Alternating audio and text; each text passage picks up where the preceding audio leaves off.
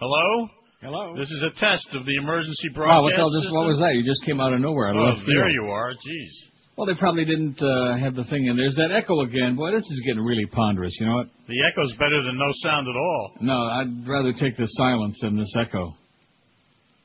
Awful. What's that all about, Josh? Josh? Yeah, on our end. I have no idea. Oh, you're Josh. On our end. Oh, no, it must be on your end. Oh, now it's gone again. No, it's back.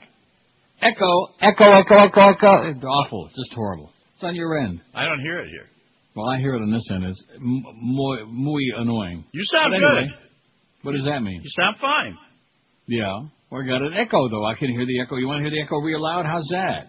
I don't hear it at all. That's bad. Well, that's good. I'll get my hearing checked.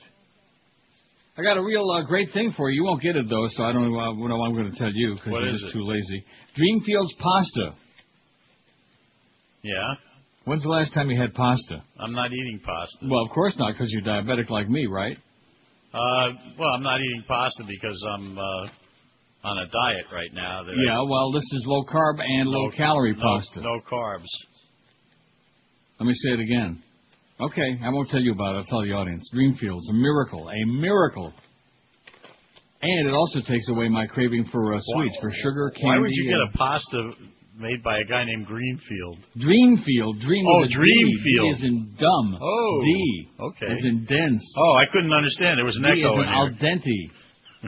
I didn't get it. There was an echo here. That must be it. Must be the echo finally kicked in on your ass end. God. How about those Panthers? What's going on with them? They actually got a shot now. Does anybody care? No. 6 points out. Yeah. There was quite an event in Pittsburgh last night. The power went out twice in that ancient igloo, the Civic Arena, in the Leafs game. Boy, that was something. Turned out to be a great game. Oh, yeah? Yeah, we're getting down to crunch time, man, for the playoff spots. Tampa Bay tonight. Tonight's the game of the season for the Panthers. If they can win this game tonight, they got a real shot. Not at catching Tampa, catching Montreal. Of course, they got 3 or 4 other teams ahead of them. And we got Hurricane basketball. That's the big thing. The NIT against Creighton. Oh, man. On KAT. That's a good place for it. On a station that nobody can hear. What a signal they got. Back to WKAT. Yeah. See, this is like reverting all the way back to my origins again. Back to KAT all over again. Yep. Hurricanes in Creighton. That's why we got no program director, at least for 2 days, maybe for the whole week. That's why Clarence is off playing the junior sportscaster again. What a joke. Well, yeah. How was your weekend? My weekend was excellent. I made cab fare on Saturday. I had a tremendous time. Was losing my ass. I made it all back plus $100 cab fare. I had a fine time. Huh? I had a good day yesterday. Well, good for you. See, there you go. Nothing. You know, someone when you're losing and you get even for the day, that's better than winning. That's what happened on Saturday. I played there from 5 o'clock in the morning until 1 in the afternoon. I got all my money back plus cab fare, $100, and I ran out. I had a good machine man. Peace was playing this weekend. I had a good machine, and how did he do? He had a little issue with a waitress there. He was trying to get a Long Island iced tea. Yeah. And he tells the story, but she didn't understand what a Long Island iced tea was. She said that she would go get him, and they didn't have any iced tea at the bar. And he said, no, it's an alcoholic drink, and they went through a whole business. I don't know. Huh. I sure wouldn't want to be working at one of those places when he was plunging his guts. He's kind of surly. Yeah, he could get a little irritable if things aren't going well. I'll tell you what bugs me is these women. It's mostly the women. You know, I'll hit something. I hit $1,000 on the wheel, and I'm waiting to get paid. And this one, I never saw this bitch before in my life. Oh, every time I come here, you're really on a roll. I said, boy, you must be dreaming, honey. I don't just listen to it either. I just give it right back to her. I said, what do you think? What are you talking about? I was talking to a guy Saturday night. Who told me that he went into the Seminole Casino. Yes, well, that was his first mistake. He was there for dinner. He walked up to a machine, put in $1, and won $14,000, and walked out. He put in $1? Yeah. I don't believe it. It would have to be a progressive jackpot. You can't win a progressive with $1. Maybe you put in $5. I have no idea. I don't play those things, but... He said he played it once, won 14. He played him a buck and won 14,000. Yeah, I don't believe him. $8. Yeah, maybe that's what he played. I don't know. Where's the beast? Where did he go? Oh, you know what? He's working an early shift now. They've got him coming in here at 5 o'clock. to do update. For what? He's the update man for Orlando. Oh, boy. Yeah, this new management team we got, they are really kicking ass, man. Since the new sales manager came in, I haven't had one new piece of copy. We have nothing on the log to speak of. It's fairly empty. And, other than that, we're kicking ass, man, big style. They're doing it. I like the new sales manager. Well, you might like him. I'm just telling you. I think he'll be good. You know what? Now, when's that going to start? Well, let me ask you something. Mm-hmm. When you come in and take over a baseball team that finished in last place, do you expect it to win the championship the next year? When you finish last place, I thought we were always one of the top two or three pillars in the market. I told you how bad that sales manager was. The day I saw him the first time. I'm not talking about replacing Stiffy. I'm talking about making something happen. Well, that's who he replaced. He replaced Stiffy. Well, that has nothing to do with getting these people to do a little work. Been here a week. Like Fat Boy. No, he hasn't been there a week. Get out of here. He's been here a week. Get away. 2 weeks tops. We still got that damn echo. Good God. Trust me on this one. This guy will be good. A technical disaster. Well, he hasn't done anything for us, I'll tell you that, between 10 and 2. He's done zero, zippity-doo-dah. And how's that 2 to 4 thing coming?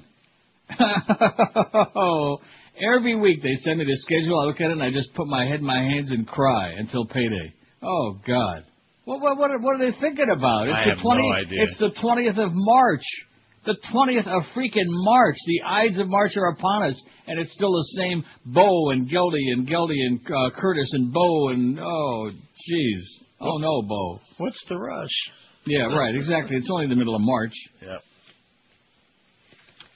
These guys, man, I'm telling you, they're like in denial. Can I tell you the difference between the new sales manager and the Stiffy? No, I don't.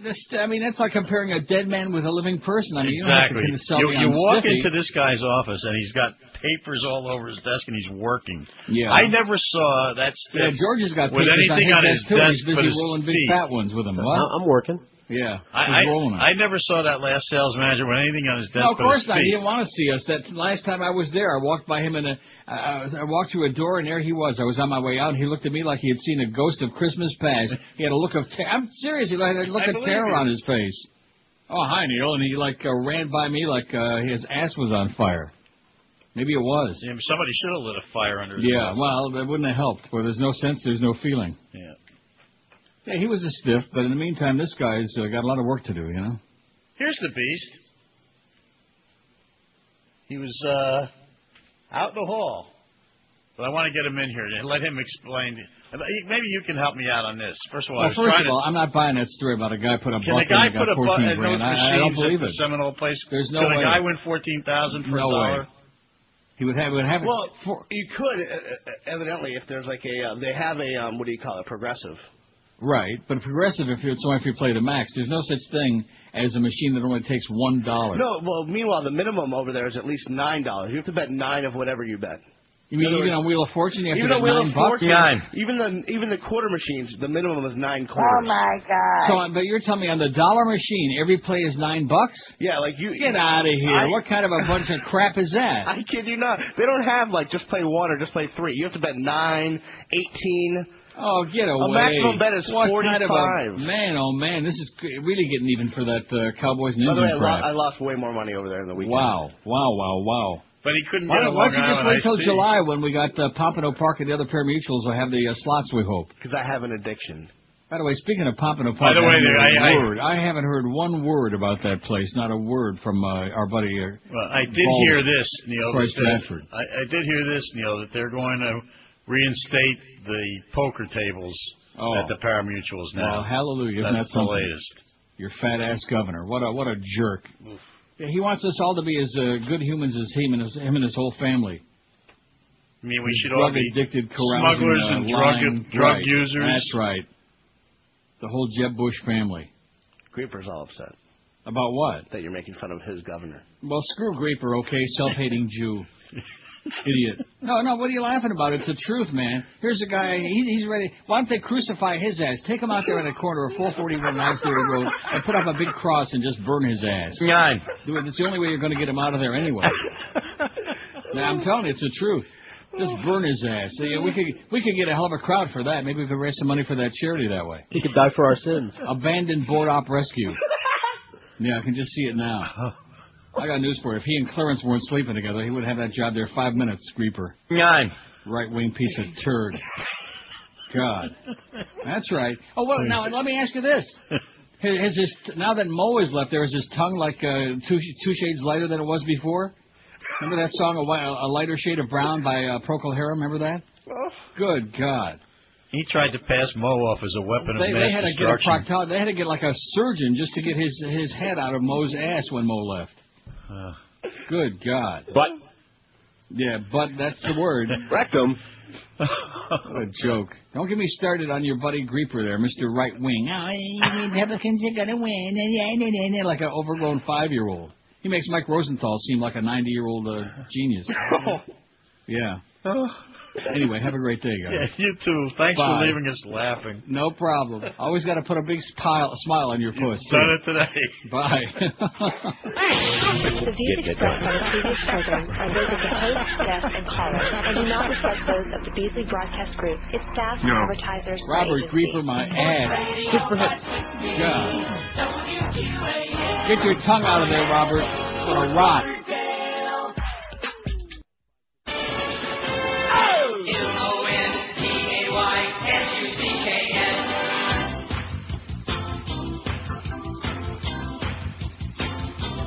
All right. Born with the blue till it's long. 3, 3, 5, 5, 4, 4, 4. That thing on your ear, it looks so dumb.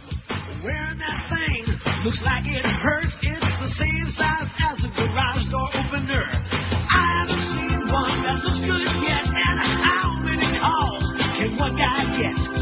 Born with the blue till it's long. Blue till it's long, how pretentious. Born with the blue till it's long. You're a born with the blue till it's long. Wearing that earpiece is so jive. You think you're the coolest dude alive. Trying to be on the cutting edge with a calculator strapped against your head. Using it in the car so your hands are free. Do it all with a big finger and drive it to a tree. Born with the blue till it's long. Go away now. Born with the blue till long. You're born with the blue till long.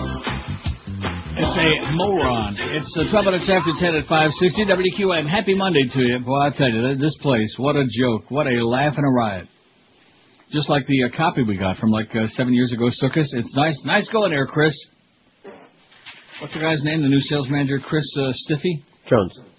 Let's see. Here's the fax that says from, who's this from? Who's it from? Oh, my God. Oh! Yeah, I'm going to save this for after the break. This is just absolute. I thought you were joking me. Is this for real? Unbelievable. From Clarence? Why would I joke? What did I tell you about this place a long time ago? Clarence and his boyfriends. Didn't I tell you that? Wasn't that always my line? That's not a secret, though. Oh, my God. No, it's not a secret, but I'm the one who puts it out there on the air so the public knows what kind of a kindergarten we got running there. Nice going, Joe Bell. You really got your hand on things, baby. Oh, my God. This is scary. Wait till the audience hears about that. But the important thing is my Dreamfields pasta. I don't care about anything else except payday. Wow. And thanks to the guy that called on Friday, although he had nothing to do with it. My order was already in. The guy that said he found it. Where the hell did he find it? In Publix? If Publix carries Dreamfields pasta, it'll all be gone by tomorrow. A miracle. 10:13 at 560 WQAM, your overgrown kindergarten station for the new millennium. Roger's got. Time for a check on the forecast with Mark Lamar in the News Channel 10 Weather Center. Mark? All right. Okay. Let's dig on the weather map, party people. Whoa, check it out. A high pressure system. That's why there's a big H. I love H, man. It's like I can't get enough H. H. Mark? Mark, do you have the 5-day outlook? Oh, okay. Okay, for tonight, scattered nausea with 90% chance I'll pass out in my own sick. Tomorrow, wake-up time, I'll have partly shaky hands with an increasing Jones followed by a phone call to my man, and everything's going to be cool again. Okay, back to you in the studio. 1018 at 560 WQM Dreamfields. Wait a minute, dreamsfieldfood.com. Just put that, mark that down in your brain. Dreamfield? I sent the link. No, Dreamsfield.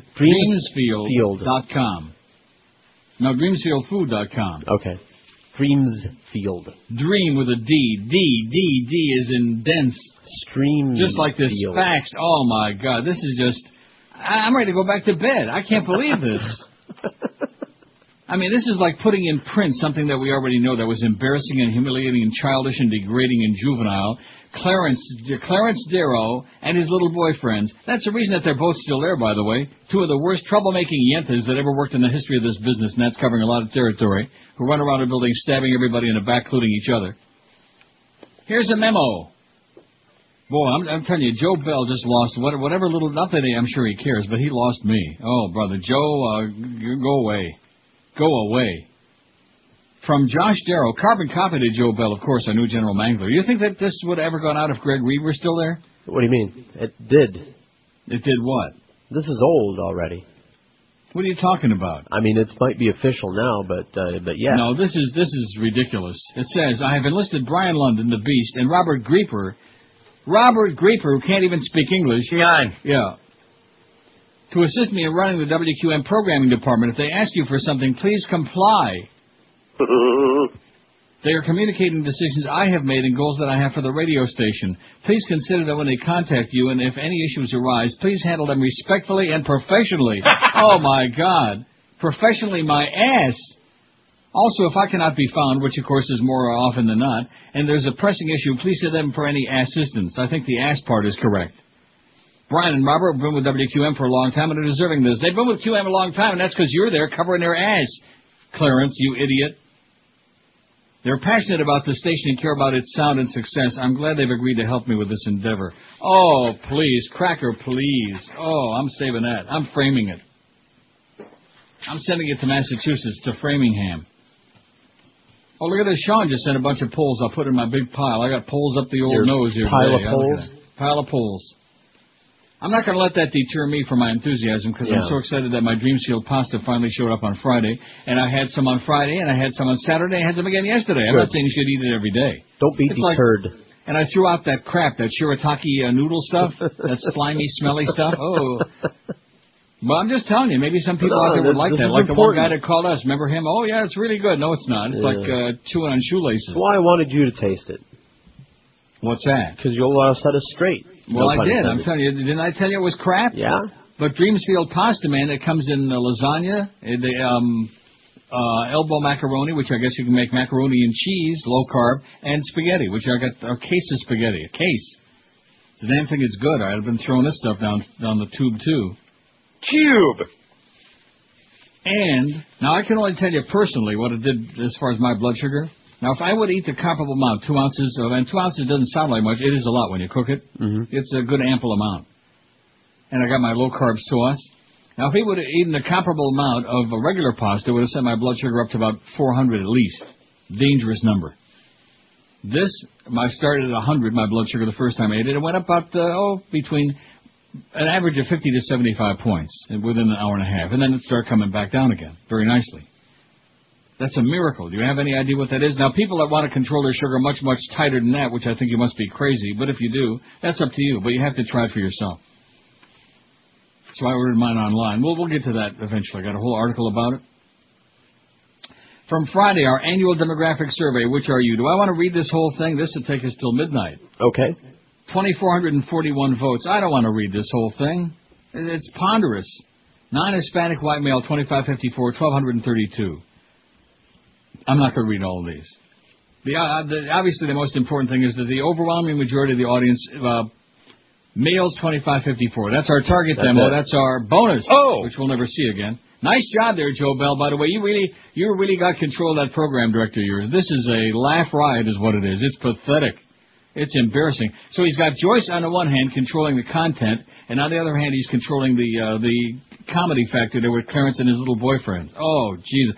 Welcome to WVUM. I think I'm going to do the show in this voice from now on. It's the Mike Rosenthal Show with our special guest, Jay Rokeach. Wow, what a panic. We're not even like Piper Hyman has got us beat, KPX. We're not even like a bad college radio station anymore. Nice going, Joe. You go, baby. You are doing it. Clown. What's the other important things on here? We finally got the Hispanic white female 55 plus. We got six. Wow. Impressed? Yeah, I am.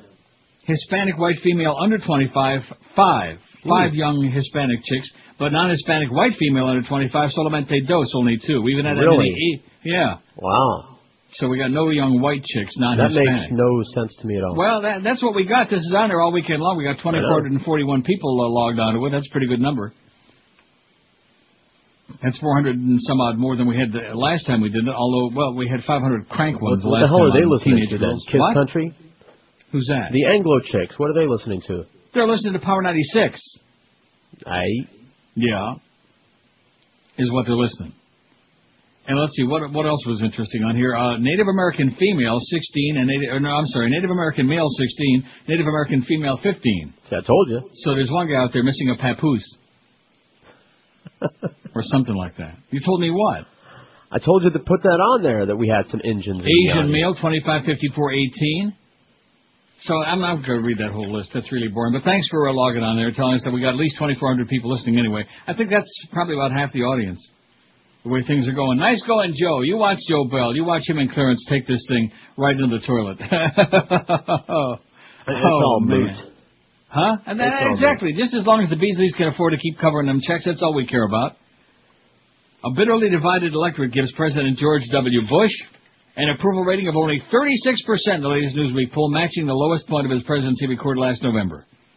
His image as an effective leader in the war on terror is tarnished, with less than half the public, 44%, approving of the way he's handling terrorism and homeland security. Despite a series of presidential speeches and photo ops meant to bolster support for the war in Iraq, as well as the announcement of a major military offensive, which turned out that was just a bunch of crap, when the poll was getting underway, only 29% of the people questioned approved Bush's handling of the situation in Iraq. Fully 65% disapproved. This is Newsweek. His approval ratings for the handling of energy policy, 28%, and healthcare, 28%, were new lows, while approval on the economy, 36%, mirrored his overall rating. How do you like that? What's going to happen when it gets down to be in the 20s? Well, what's going to happen then? Nothing at all. That's like saying, what's going to happen when our numbers get down in the ones and twos on QAM? You're right, nothing at all. Say it again, nothing at all. That memo just leaves me limp. It just sends me right to the old bowl, I'll tell you. Wow. They've been here a long time. Well, I got news for you. The janitor's been here a long time, too. Let's make him the general manager, okay? Wow. Right. At least he might do something. Good God. At least he might give Joyce a piece of his mind. Clarence, the Beast, and Robert Grieper. That's the little... There's the triumvirate. The triad, yeah. The triumvirate. Leading us into the new era of broadcast excitement. Got the Bo at 2 this afternoon, speaking of exciting, Mad Dog at the Yenta Center from 4 to 6:30, and then the Panthers and Lightning. Big, big game. I'm assuming that's a home game because he's going to be doing the show there. So, Panther preview at 6:30, Panthers and the Tampa Bay Lightning at 7 o'clock. Huge game. As suddenly the Panthers caught on fire. I have no idea what's going on.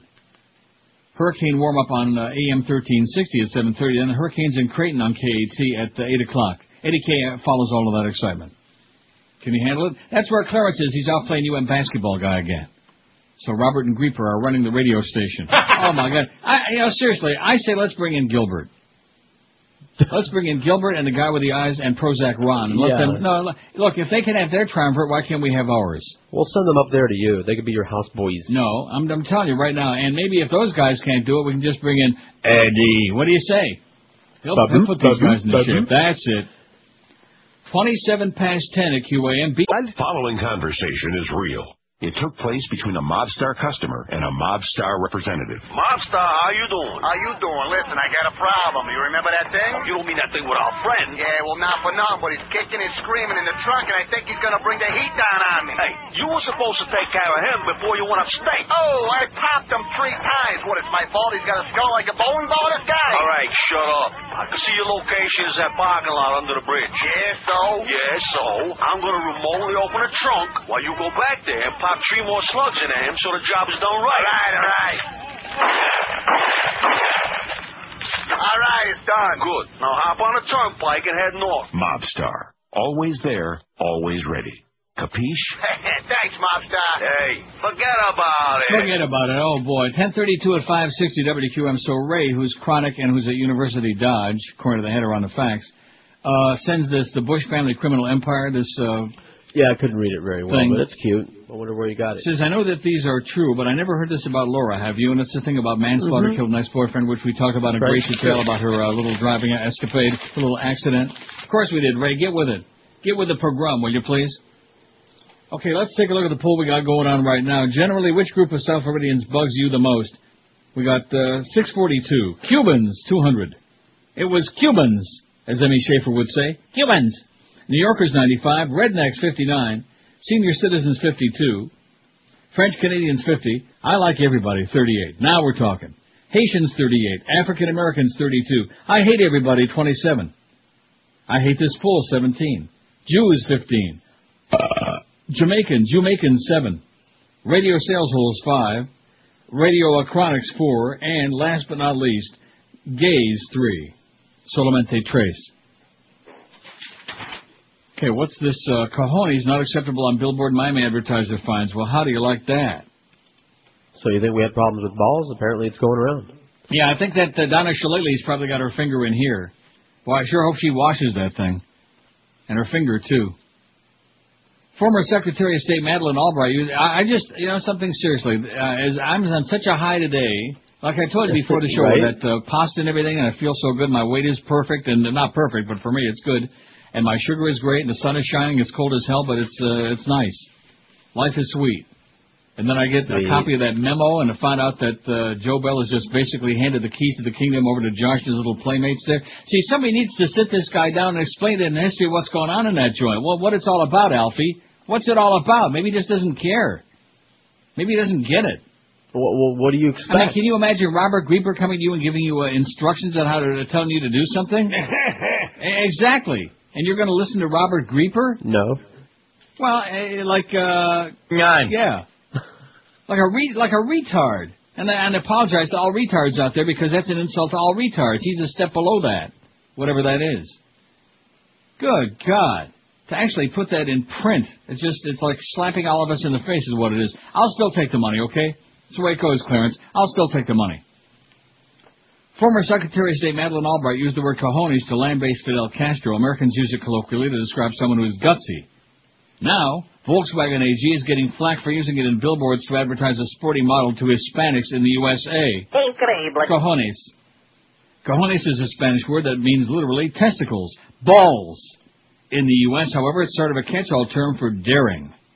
That's what Volkswagen was going for in a black and white billboard featuring its GTI 2006 model, accompanied by 2 words in big bold letters, Turbo Cojones. Cojones. But the campaign is boomeranged with Volkswagen taking the billboards down in 3 cities after they quickly generated a firestorm in Miami. Luis Perez Toran, an instructor at Miami-Dade Community College, said the ad might not sound so offensive in English. But in the Spanish-speaking community, it will always have a vulgar connotation, said Tolan, who supervises the writing program for Spanish-language network Telemundo. Volkswagen isn't the first advertiser to discover that words are amusing in one culture can be inappropriate in another. A few Asian countries have banned Australia's latest tourist slogan, "Where the bloody hell are you?" Oh, leave it to those Aussies. Where the bloody hell are you? The Aussies and the Brits. Volkswagen's intent was to pitch the sporty, fast car, which has a sticker price starting at $23,000, to young, bisexual, bilingual Hispanics who retain ties to their Latino heritage. We wanted something that broke out of the mold and carried the connotation of being strong and gutsy, said Daniel Marrero, creative director for the Miami-based agency Creative On Demand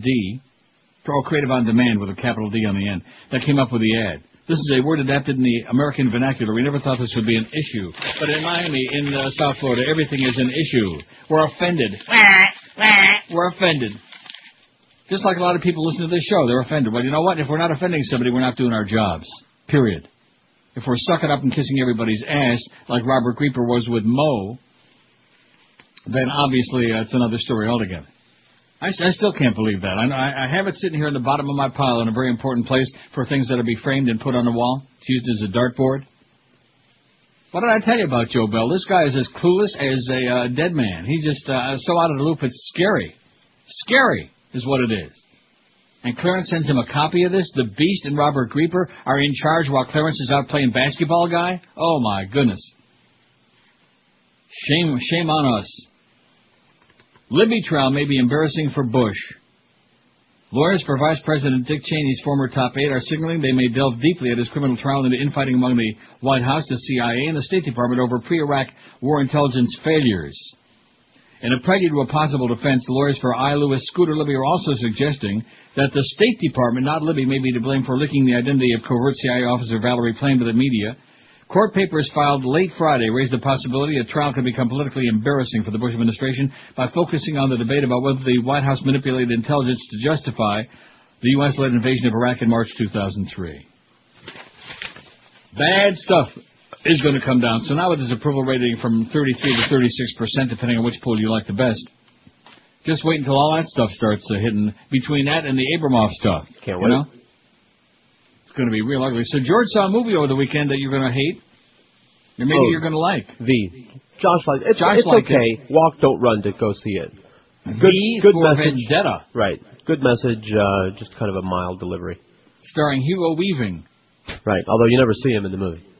We're crying and Hugo's weaving, bobbing and weaving. So you hated it, and Josh liked it. I didn't hate it. It was just I thought it was mild. It was weak. It had some good parts. Great message. 6. 6. Josh? I'll give it an 8. Ah!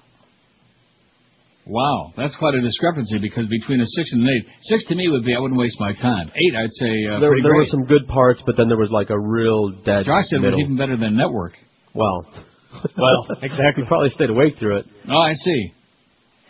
Audiences were in a rebellious mood, lifting the action tale V for Vendetta to the top spot of the weekend box office with $26.1 million debut. The Warner Brothers film, which stars Natalie Portman and Hugo Weaving, in a story of revolution against a totalitarian British government, bumped off the previous weekend's box office leaders. Paramount's romantic comedy Failure to Launch, which debuted at number 1, slipped to second, and Shaggy Dog, Disney's Shaggy Dog, fell to third.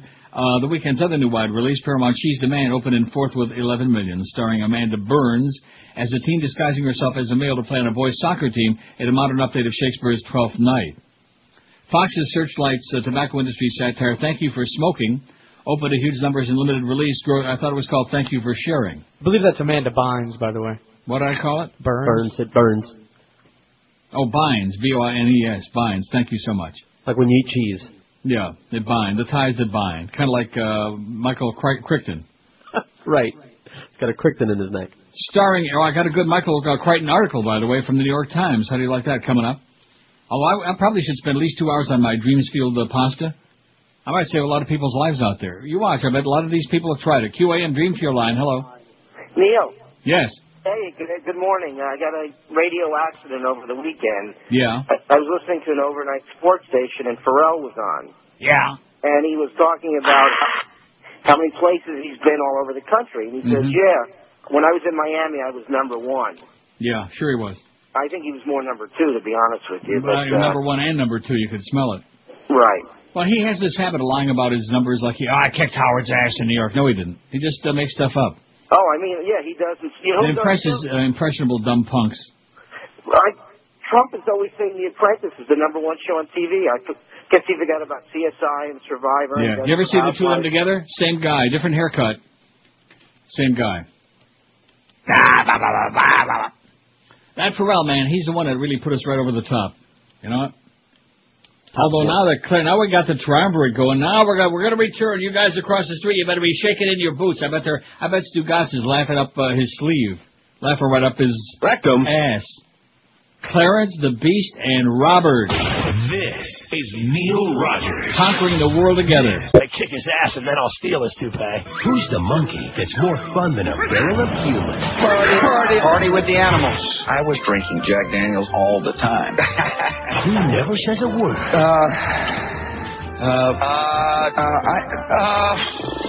If there's trouble, he's behind it. I admit it, Dick Cheney's an ass. And if there's a chance for adventure, I guess I'm the black sheep of the family. He's into it. I recognize that Americans want our troops to come home as quickly as possible. This will not happen on my watch. We intend to stay forever. Curious George. Our children and our grandchildren are grown for body parts. Now, he's in a whole new world. And still up to his same old tricks. Well, maybe I need to learn to communicate better. Welcome to the world of Curious George. Fool me once, shame on, shame on you. But fool me, can't get fooled again. That's what Joe Bell says. 1044, 16 till 11 at 560 WQAM. So there's a great story about Scientology in Rolling Stone in the current issue. Are you going to read it? Are you out of your mind? It's like 17 pages. Well, because, you know, Tom Cruise might come at you. Oh, hey, Tommy. You fairy. Anyway, it's on our website. About Scientology. It's like that. I never finished reading this about the V for Vendetta. No. Was adapted by Andy and Larry Wachowski, creators of The Matrix, from a graphic novel about mass freedom fighter battling British fascism in the near future, like tomorrow. The film was produced by Joel Silver, who also made The Matrix flicks, and directed by James McTeague, a protege of the Wachowski brothers. Critics generally gave thumbs up to V for Vendetta. Generally gave it thumbs up, George. No, I know. Calling it a smarter-than-average movie, visually impressive action thriller, it touches on disturbing notions in a post-9/11 world, raising questions about when violence is justified, and examining definitions of freedom fighting versus terrorism. If I were you folks, I'd watch Loose Change on our website, Part 2, instead. Hour and 20 minutes. Here we have a movie about a guy who wears a mask, the whole picture, with controversial subjects, some hot-button issues, not the standard fair movie, and we did a strong opening and attracted a huge amount of people, producer Silver said. Just before the Lone Ranger hopped on top. Right. It's got a good message. It's worth a watch. Just it's got a real dead middle. No, I see. Dead middle? Yeah. Now, I know some people like that. Federal drug enforcement agents in Northern California shut down an elaborate marijuana candy factory that produced drug-laced snacks called Rasta Reese's, Pop-Tarts, and other parodies of popular products. And these are available where? Online. In fact, there's a long line. Authorities raided 5 locations last Thursday, arresting 12 people for allegedly running the criminal enterprise. Rasta Reese's and Pop-Tarts. Police said the group produced candy and soda that looked like popular treats but were laced with pot. Agents seized boxes of treats with names like Buddha Fingers, Munchie Way, Rasta Reese's, Pop-Tarts, and Puffermint Patty. All right. Puffermint Patty. DEA agents said the sophisticated operation, which called itself Beyond Bomb, cultivated thousands of plants and warehouses with factory-like precision. Employees in one location wore white doctor's gowns and punched time clocks when they came to work, officials said. Well, they were doing important work. It's hard work. Yes. One of the buildings that was raided in Oakland is associated with Compassionate Caregivers Club, a medical marijuana dispensary, authorities said. Between 4,000 and 5,000 marijuana plants, $100,000 in cash, 3 weapons, and hundreds of marijuana-laced candies and soft drinks were seized in the raids, according to the DEA. While the play on popular candy brands might bring on the giggles in some, drug agents said they could be dangerous in the wrong hands. This can be tragic. A young child or adult could eat one of these and drink one of the sodas, said the DEA's Javier Pena. And then what? And then what? They take a nap, I guess. I see. Wow. So there you go. That's the heavy-duty stuff. Buddha Fingers and Pato Gold. South Park Scientology battle rages on. How come the phones aren't ringing off the hook with people about Dreamfield's pasta yet? And one guy called on Friday who said that was very good, although I don't know whether he was diabetic or not. I mean, you don't have to be diabetic to like it. It's much lower in, it's about the same calories, much lower in carbs, and it's got twice the fiber of regular pasta. Well, that's good. It looks and cooks and tastes exactly like your regular pasta, at least my spaghetti anyway. So it'll help you go. Oh, I have no problem with that. It's doing just fine, you know? Oh, we're fine. Yeah, what goes in must come out. But the impact on your blood sugar, I mean, this is a miracle, in addition to which I don't have the cravings for sugar anymore. all weekend long. It wasn't something I manufactured in my head because, as you know, when you're addicted to drugs like you are, you can't just convince yourself, oh, well, I don't want it. I don't want it, you know. Mm-hmm. You want it. And I don't want it.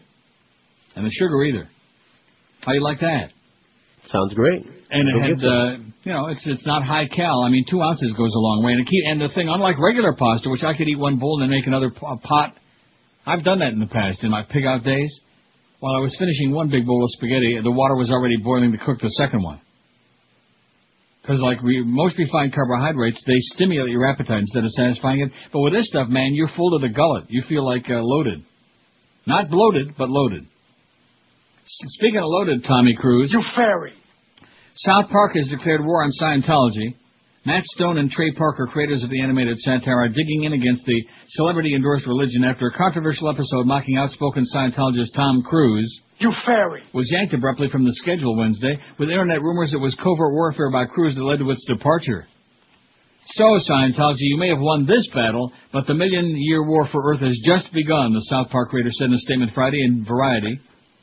Temporarily anozinizing. What is that word? I never heard of that word in my life. I think it's a Scientology word. Is it really? It must be. Temporarily anozinizing our episode will not stop us from keeping thetans forever trapped in your pitiful man bodies. You've obstructed us for now, but your feeble bid to save humanity will fail. These guys are the best. Internet bloggers accused Cruise of threatening to not promote Mission Impossible 3, a surefire summer blockbuster, if the offending episode ran. Comedy Central is owned by Viacom, as is Paramount, which is putting out MI3. Mm-hmm. See the connection here? That's right. But Cruise's representative, Arnold Robinson, no relation to Smokey, told AP Friday that the megastar made no such demands. Not true, Robinson said. I contend that he never said that. Call by the AP to a Paramount representative was not returned on Friday. I can't imagine why. The episode in question, Trapped in the Closet, which first aired last November, shows Scientology leaders hailing Stan, one of the show's four devilish fourth-graders, as a savior. A cartoon Cruise locks himself in a closet and won't come out. You fairy! An animated John Travolta, another famous Scientologist, enters the closet to try to get him out. Oh, my God! It's getting mighty crowded in there, I'll tell you. Just like behind George Michael, there is a big crowd lined up, and the same thing in this closet. Oh, brother. Anyway. A cartoon Cruise locks him in the closet. John Travolta goes in and tries to get him out. Another dig at the famously secret of religion. The credits at the show's end are filled with names like John Smith and Jane Smith. I never noticed that. No.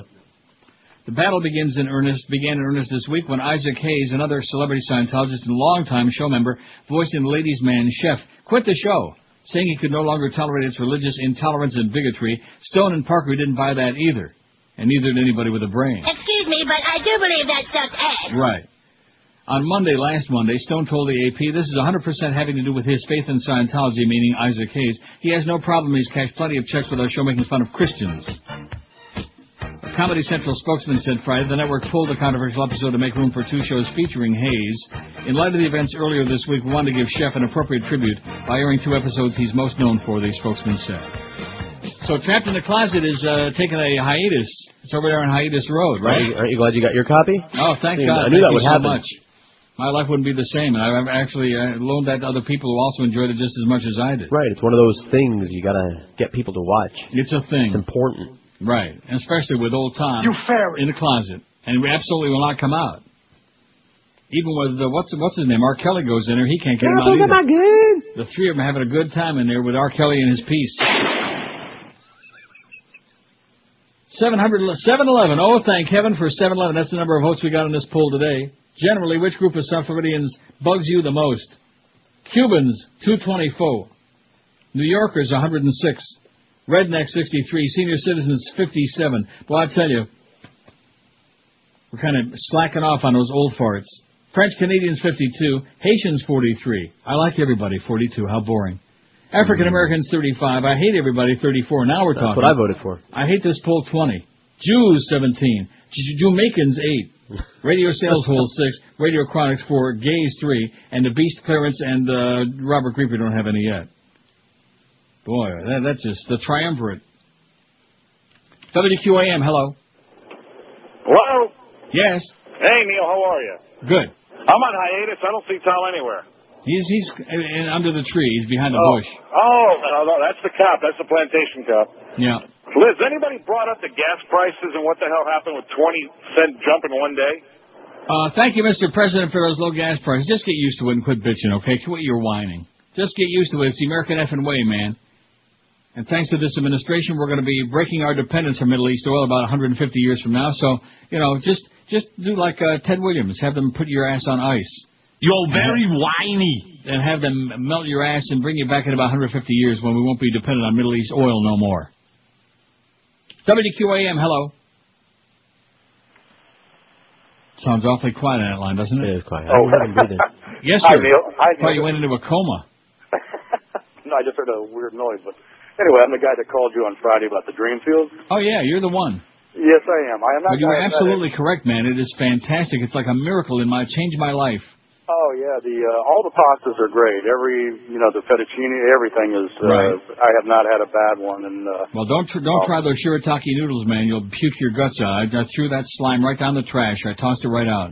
Yeah, no, I've I was on the Atkins for off and on for since you brought it up a few years back, and but my wife found the dream fields on. Now, are you diabetic? Are you diabetic? No, I am not. No, I am not. She just she's been on the Atkins too, and she's always looking for things with Splenda and things with that are just low in carbs and. Right.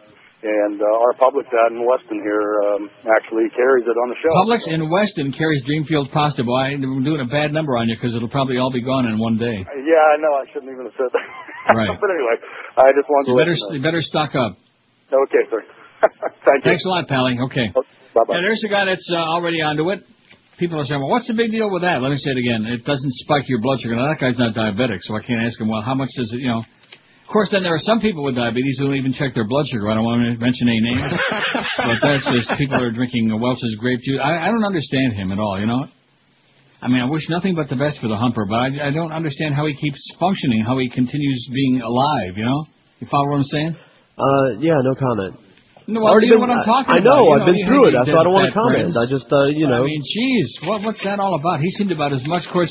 The thing of it is, since he doesn't cook, that's against his religion. The Internet and cooking are against the humper's religion. He's not into that. Right, that means he's eating restaurant food. Right, he eats all the food in restaurants. Right, sugar and butter. Carbs and sugar and hidden sugar and bad things. Sugar and butter, that's all they put in their stuff, yeah. But, I mean, really, it doesn't take all that long. And don't cook it as long as it says in the package, by the way. It says 9 to 11 minutes. 8 minutes is perfect. Boil it for 8 minutes and drain it and then smear on your stuff. Actually, your low-carb sauce or whatever you want. Actually, I found that a lot of the regular commercial sauces, at least some of them, have the same amount of carbs as the other low-carb stuff, only like 6 grams for a half a cup. I don't know about you, but, man, for me, Italian food, pasta of all kinds, sure. It's like I live for that. And the fact that I've had to go all these years, diabetic years, and can't eat it without having my blood sugar go to 400 or 500. I could eat my weight in spaghetti every day. Well, there you go. So you get the dream fields, man. I'm telling you. Dreams field? D-R-E-A. Let me spell it for you, okay? Yeah, could you? D-R-E-A-M-S-F-E-I-E-L-D. Dreams field. It just doesn't sound right. Well, that's the name of it. I'll change it for you, okay? Dream, then nobody will buy any. Dream field sounds better. Dreams field. Would you change it?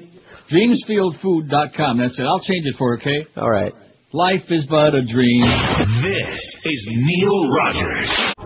This is the Neil Rogers Show. This is your brain. Any questions? No.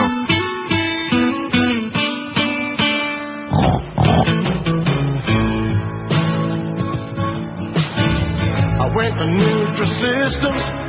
I was thinking about losing weight. I stepped on the scale, and they got a measuring tape. They said, wait a minute, mister, there's only so much we can do. I think liposuction may be the only thing for you. Oh, suck the fat off my body, suck the cellulite, suck the fat off my body, and suck the weight right off.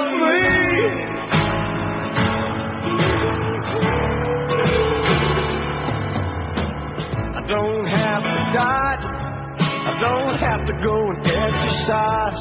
I don't have to worry about no bulges around my thighs. 'Cause thanks to liposuction, you know I'm a brand new man. Hook up the Hoover, suck the fat out as fast as you can. Suck the fat up, my baby. Suck the cellular bleed. Suck the fat off a baby. Hey, hey, suck the weight around me. Yo, I better go get the box. You better. Hey, what was that called, that bit you just played? The weight, suck the fat off my fanny. Is it in here? There it is. I found it. Never mind. What? Nothing. Don't worry about it. That's what it's called. Suck the fat off my fanny. That's what it's called. I found it. Anyway, there's no S in that. It's Dreamfields. I told you. Oh. Well, if you go online, the problem is because I like to get comments about the stuff to like either verify or argue with whatever my conclusions are. I was just hurting my ear. Dreamfields. Dreamfields. Remember Greenfields by the Brothers Four? Of course you know. Sure. This is Dreamfields. Glad I didn't write it down. Dreamfields, healthy carb living. And this is spaghetti, authentic pasta. And it's made from semolina. It's not made from, like, tofu or mung like that other stuff that I threw down the toilet. Tofu? Threw down the trash. Oh, that stuff was nasty. Those shoelaces, awful. There you go. Greenfields by the Brothers Four. Greenfields. Ah. That's what I just said. Greenfields. Once there were green fields. In the Peppy Fields. And Toady. Anyway, kill that. Does that ever rock? Dreamfields. What do you mean, does it ever rock? Does it pick up later? No, that's it. That's it. It's a folk song, okay? It's from back in the mellow 80s, 70s, 60s, 60s. What was the year on that? 60-something. 60. See, I told you. So it's Dreamfields. So, please, you know, I already sent you the link, Josh. You probably ought to put that on there today. I don't want to, like, put the pressure on, but I will anyway. Well, all right. Do it. All right. Please. Pretty please. Because these people are going to be, I'm telling you, buying it like crazy. And the fact that the guys, well, if Publix and Weston's got it, probably Publix carries Dreamfields. And you don't have to be diabetic to enjoy it. And you don't have to be the least bit interested for what I care, because otherwise then you'll go out and grab it all up. And the diabetic people that need it the most, they're not going to be able to get it. I'll tell you one thing. If I was in any one of those low-carb stores, I realize the low-carb thing is supposedly out, but not if you're diabetic. If I was in one of those businesses, man, I'd go out there. I'd have enough of this stuff to, like, fill 400 warehouses all the way to the ceiling, you know? You follow what I'm saying? I'm following you right now. Venezuelan president, and not only that, but this, unlike a lot of those low-carb things like the sugar substitutes with the maltitol and stuff like that makes you, like, stay real close to the pot all day long. Doesn't have any kind of effect like that. Venezuelan President Hugo Chavez yesterday lobbed a litany of insults at U.S. President George W. Bush. All right. You go, Hugo. Ranging from donkey to drunkard in response to a White House report branding the left-wing leader a demagogue. Chavez is one of Bush's fiercest critics and has repeatedly accused the U.S. government of seeking to oust him from the presidency of Venezuela, the world's number 5 oil exporter and is employer of around 15% of U.S. crude imports. Speaking of crude and Venezuela, I got a story about naked Venezuelans posing for art. All right. You are a donkey, Mr. Bush, said Chavez, speaking in English on his weekly Sunday broadcast. You're an alcoholic, Mr. Danger, or rather you're a drunkard, Mr. Danger, Chavez said, referring to Bush by a nickname he frequently uses to describe the U.S. president, Mr. Danger. I like that. A White House report released last week on preemptive force and national security described Chavez as a demagogue who uses Venezuela's oil wealth to destabilize democracy in the region. Comunista.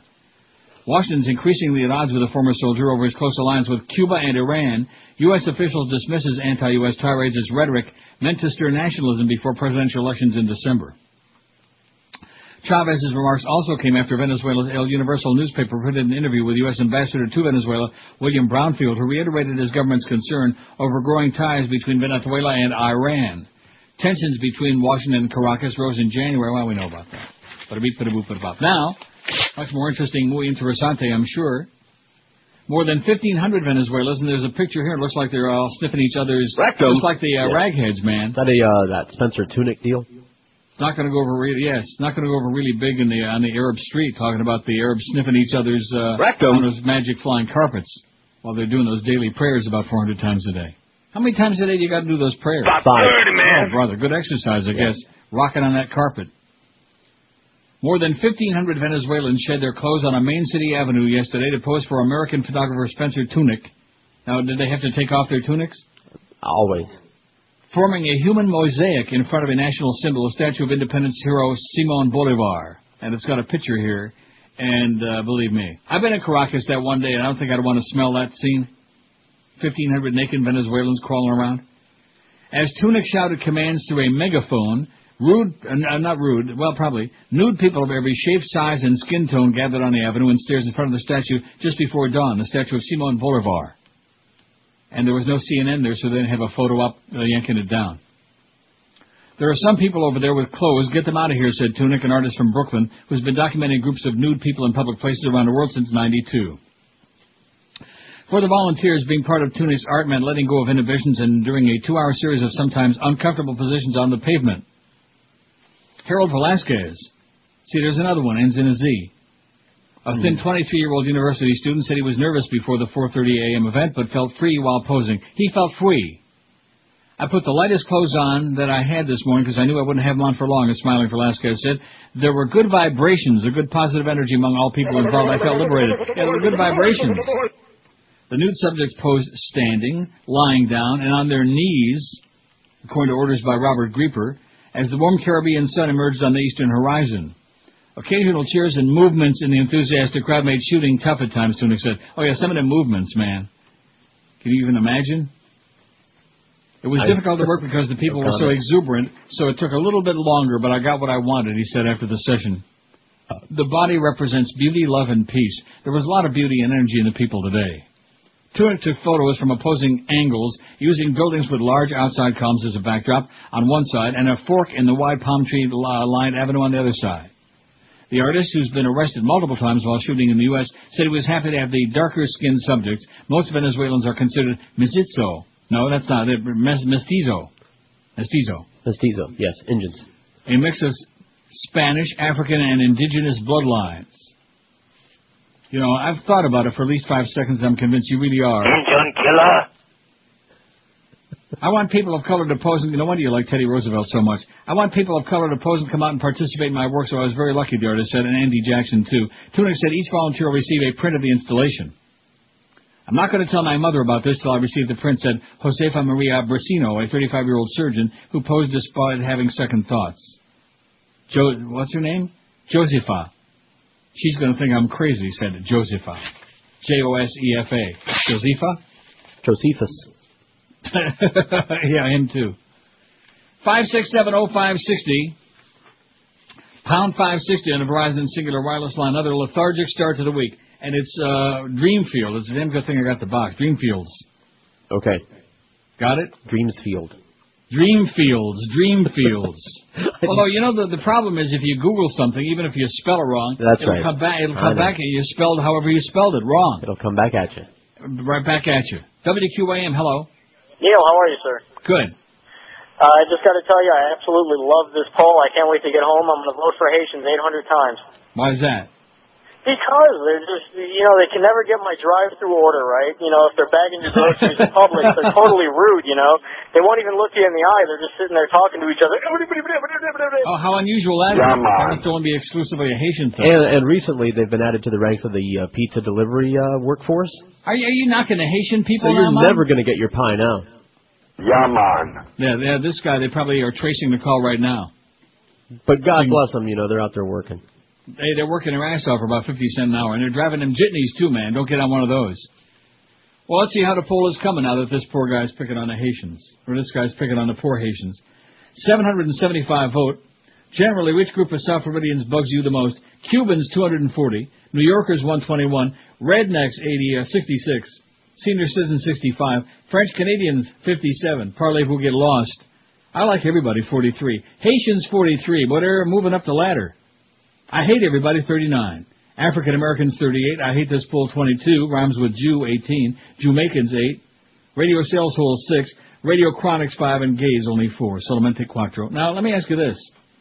How do we know for sure if somebody is like Jamaican Haitian or like maybe from Trinidad and Tobago or like partly Dago? How do we know that? You talk to them. Oh, you do? Not me. You do all unless, the time. Unless they know where I find a good machine. That's right. I spend more time talking to them than any of the rest of us put together. No, do I? That's what you think. What makes you think I talk to all these people? Well, you're there. I talk to some of them. The rest of them, like you take like, them with excuse me, get out of my way, you know, things like that. WQAM, hello. Hey, Neil, how's it going, buddy? Okay. Hey, Neil, a question on that low-carb pasta. I got it in my Publix. They're all more Publix as I've noticed. But it's still got carbs in it, right? It's just not as the sugar-type carbs. It's got 42 carbs, but only 5 of them per serving are digestible carbs, which is a very complicated thing, which I'm going to read the thing here in a little while about how it supposedly works. And I know for a fact that it must be accurate, because if it had all the carbs that... 42, my blood sugar would go soaring. I couldn't eat it. Right. Because I'm on a low-carb diet, not just for diabetes, but just to lose some weight because I'm, getting back, lowering my body fat down. Do it, man. Do it. Yeah? Yeah, because I love pasta, man. I'm like you. Eat it by the tubful. Good luck to you, Pally. Yeah, fill up your bathtub. Total carbs, 42 grams, but only 5 grams per serving are digestible. And you're wondering, well, what is that, some kind of a scam? I don't think so. Try it. Try it. If your blood sugar goes up to 600, don't eat it again. And you probably won't. Or anything else. Dreamfield, baby. Would you get it right, Dreamfield? Did we put that thing on our website yet or what? It's been sent along. We had to send it to Eric? Yes, I'm not able to do that. Of course. Well, why not? It's like a news story. I don't have the power. Oh, you want me to put it up as a story? Yeah, put it on our homepage. Oh, what is a story? Just put the link up for people. What are you talking about? You want me to diagram it like a story? It's their homepage you sent me. You want to interpret what he's talking about for me? Well, I'm going to put up a link. There's going to be a link up.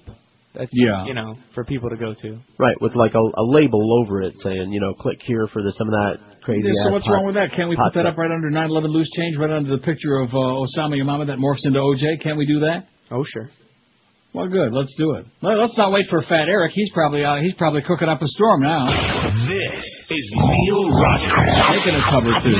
This is 560 Q. Absolutely. Ever since I was a young boy, I played the Powerball. I choose 5 lucky numbers, but never hit it all. I ain't seen one damn penny, not one as I recall. Got some advice for you, folks. Don't pay to play Powerball. I'm buying up those quick picks, I'm spending all my green. Pulling money from my wallet, that always leaves me clean. I'm off by 20 digits with every ball that falls. I'm in debt thanks to my picks. And don't pay to play Powerball. Yeah, I'm a Powerball loser. Each number I have missed, but this Powerball loser's got gambling that persists. 11:18 at Q, and we got Bo for where we used to have Mo from 2 to 4, and that's because we're still dragging our feet, diddling around. And, of course, what would you expect when we got Clarence and the Beast and Robert Grieper running the radio station and Joyce?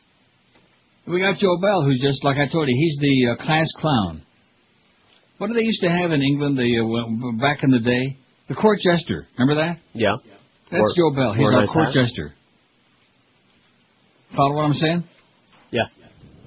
WQAM, hello. And if things keep going as they are, when that next book comes out, maybe he'll be crying the tears of a clown. Cute. I'm waiting to hear it. Smokey, come on, let's go. Hey, here's, speaking of the Lord, your very favorite, Catherine Harris. Finding inspiration from God, The Last of the Mohicans and The Lord of the Rings, Catherine Harris told hundreds of conservative Christians this past weekend she's a work in progress. Oh, she's a piece, all right.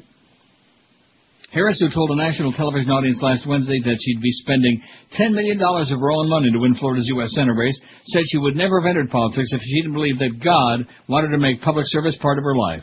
Like the president. Neil, God! Oh, yeah, I want her to be the candidate, all right. I want Bill Nelson to beat her by about 40 points, and they can't fix it. The Sarasota area congresswoman's campaign for the Senate's been in a free fall. She has struggled to raise money. Nearly all her top campaign advisors have left. Several tried to persuade her to quit the race, saying she had no chance of winning, none, zippity-doo-dah. But appearing on Fox News channels Hannity and Combs, Harris said she will not end her campaign and will instead spend her legacy from her father, everything I have. Oh, give it to us instead. Can you believe what the Beast was saying? Now Josh would know because you've been there. You've plunged a little bit at although you don't play the slots.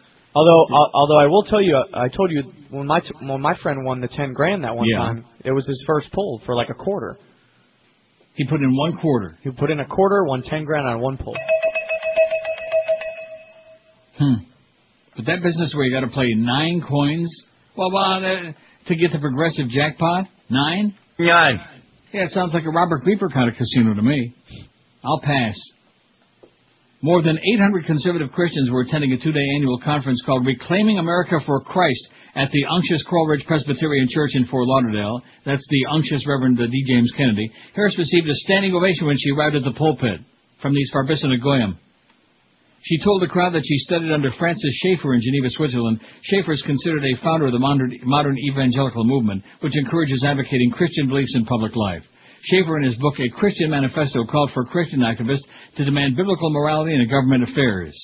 Harris, a Presbyterian, said she redirected her life to the Lord when she was only in the 3rd grade. She said she was blessed to be raised in a godly family. Godly, rich family. The 2-term congresswoman is best known for her role in fixing the 2000 presidential election. Many Democrats and Republicans believe that Harris would be able to use that fame to raise millions for her campaign to unseat Democrat Bill Nelson, but Harris hasn't been able to raise large sums. By the end of 2005, Nelson had more than $8 million in his campaign account. Harris had a little more than $1 million. Determined to stay in the race, she said she's getting inspiration from Bill Bright's book, The Joy of Supernatural Thinking, Believing in God for the Impossible. Everything is possible with God, said Harris, who never directly mentioned her Senate campaign. She said that as a young woman she was inspired by the movie The Last of the Mohicans because people were willing to die for something bigger than themselves. Harris was also moved by the Lord of the Rings movies, saying they too suggest that sometimes your mission in life is bigger than the individual. After her speech, she declined to meet with reporters. Later, she visited the Palm Beach Seafood Festival, where she mingled with the crowd. She took the wrong lesson from those movies. Yeah. Evil is doomed to fail, bitch. That means you. No, we're happy that she's run. I'm ecstatic. Yeah, and she's going to fail. If the Democrats wanted to pick a better candidate, they couldn't find one, except maybe Preston Henn. At least he's good for a few yucks. That's what Nick Navarro said. Wait a minute. WQAM, hello. Neil. Yes, sir. Hey, they ought to be looking into the timely death of her father right about the same time she needs the cash for her campaign. Oh, my God. Wow. Also, I don't know if anybody... Maybe he was drinking the same stuff that Milosevic drank. What is it? Ileana Ross Greentooth was on Bill Maher, and she got ripped a new one by Belzer, the comedian. Mm-hmm. And Jon Stewart was ripping Rick Sanchez on... The Daily Show the other day. Always like that, Jon Stewart. He does it several times. He was ripping Rick Sanchez, just everything. I can't imagine why.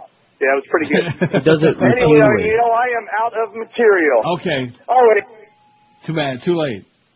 I already have a homosexual relationship with Neil, so I might as well have one with you, too. Airline pilots taking off from MIA are getting an earful of hip-hop tunes from a pirate radio station that sometimes interferes with their communications with a control tower. The music comes on a pair of frequencies from a station that calls itself Da Streets. D-A-S-T-R-E-E-T-Z. Da Streets. It's intermittent, not all day, every day, said Kathleen Bergen, an FAA spokeswoman. But clear communication between air control and the pilots is a critical part of flying. There you go. It's on Da Streets. That's what them young chicks are listening to. You want to know the answer? There's the answer. Not to us. To some crappy old AM radio station that's run by a bunch of crazy people. Authorities traced the signals to an antenna at a nearby warehouse, but did not find the disc jockey, although they did confiscate equipment, including 3 computers and a CD player.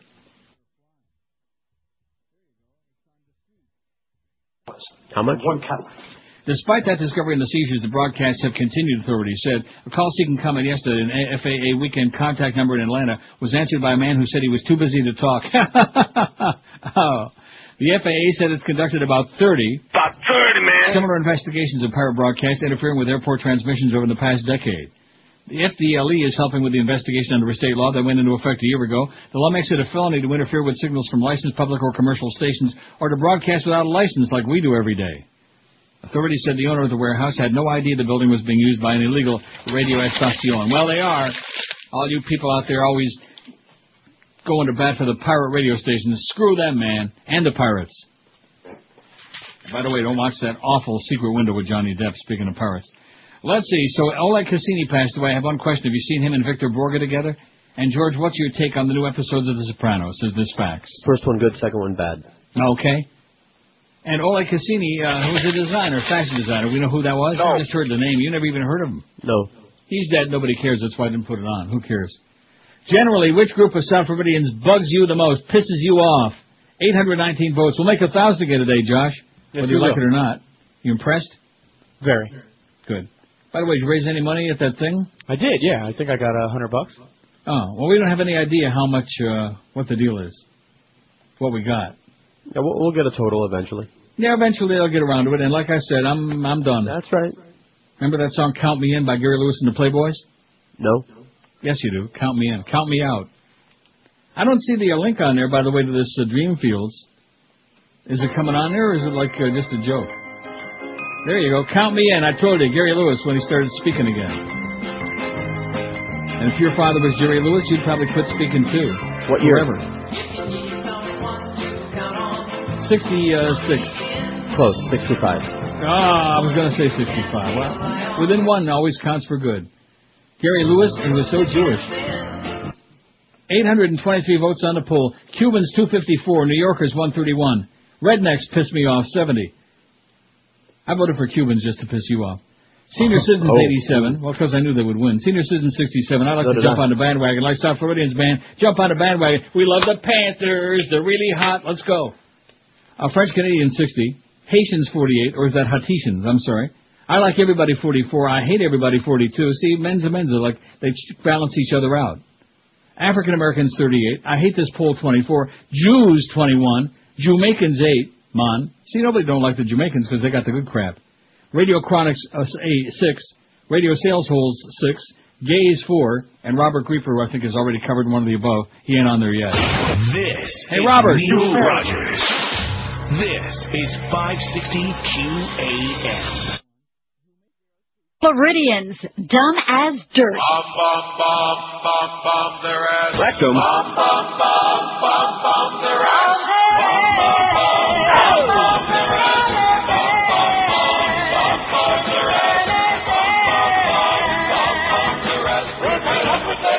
It starts to get a back up on their ass, bump on their ass, blow their ass away to retaliate, and wipe that smile off the devil driving face on their ass, bump on their ass, bump on their ass, we're fed up with their crap, it's time to get a back up on their ass, bump on their ass, give them what they want, leave a greasy spot, send them up to be with Ku Klux Klan. Rectum.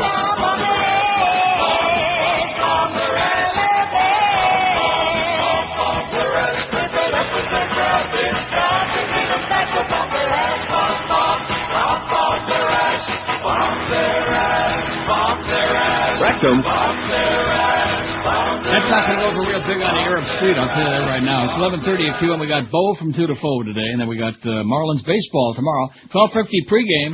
Oh, yeah. Man.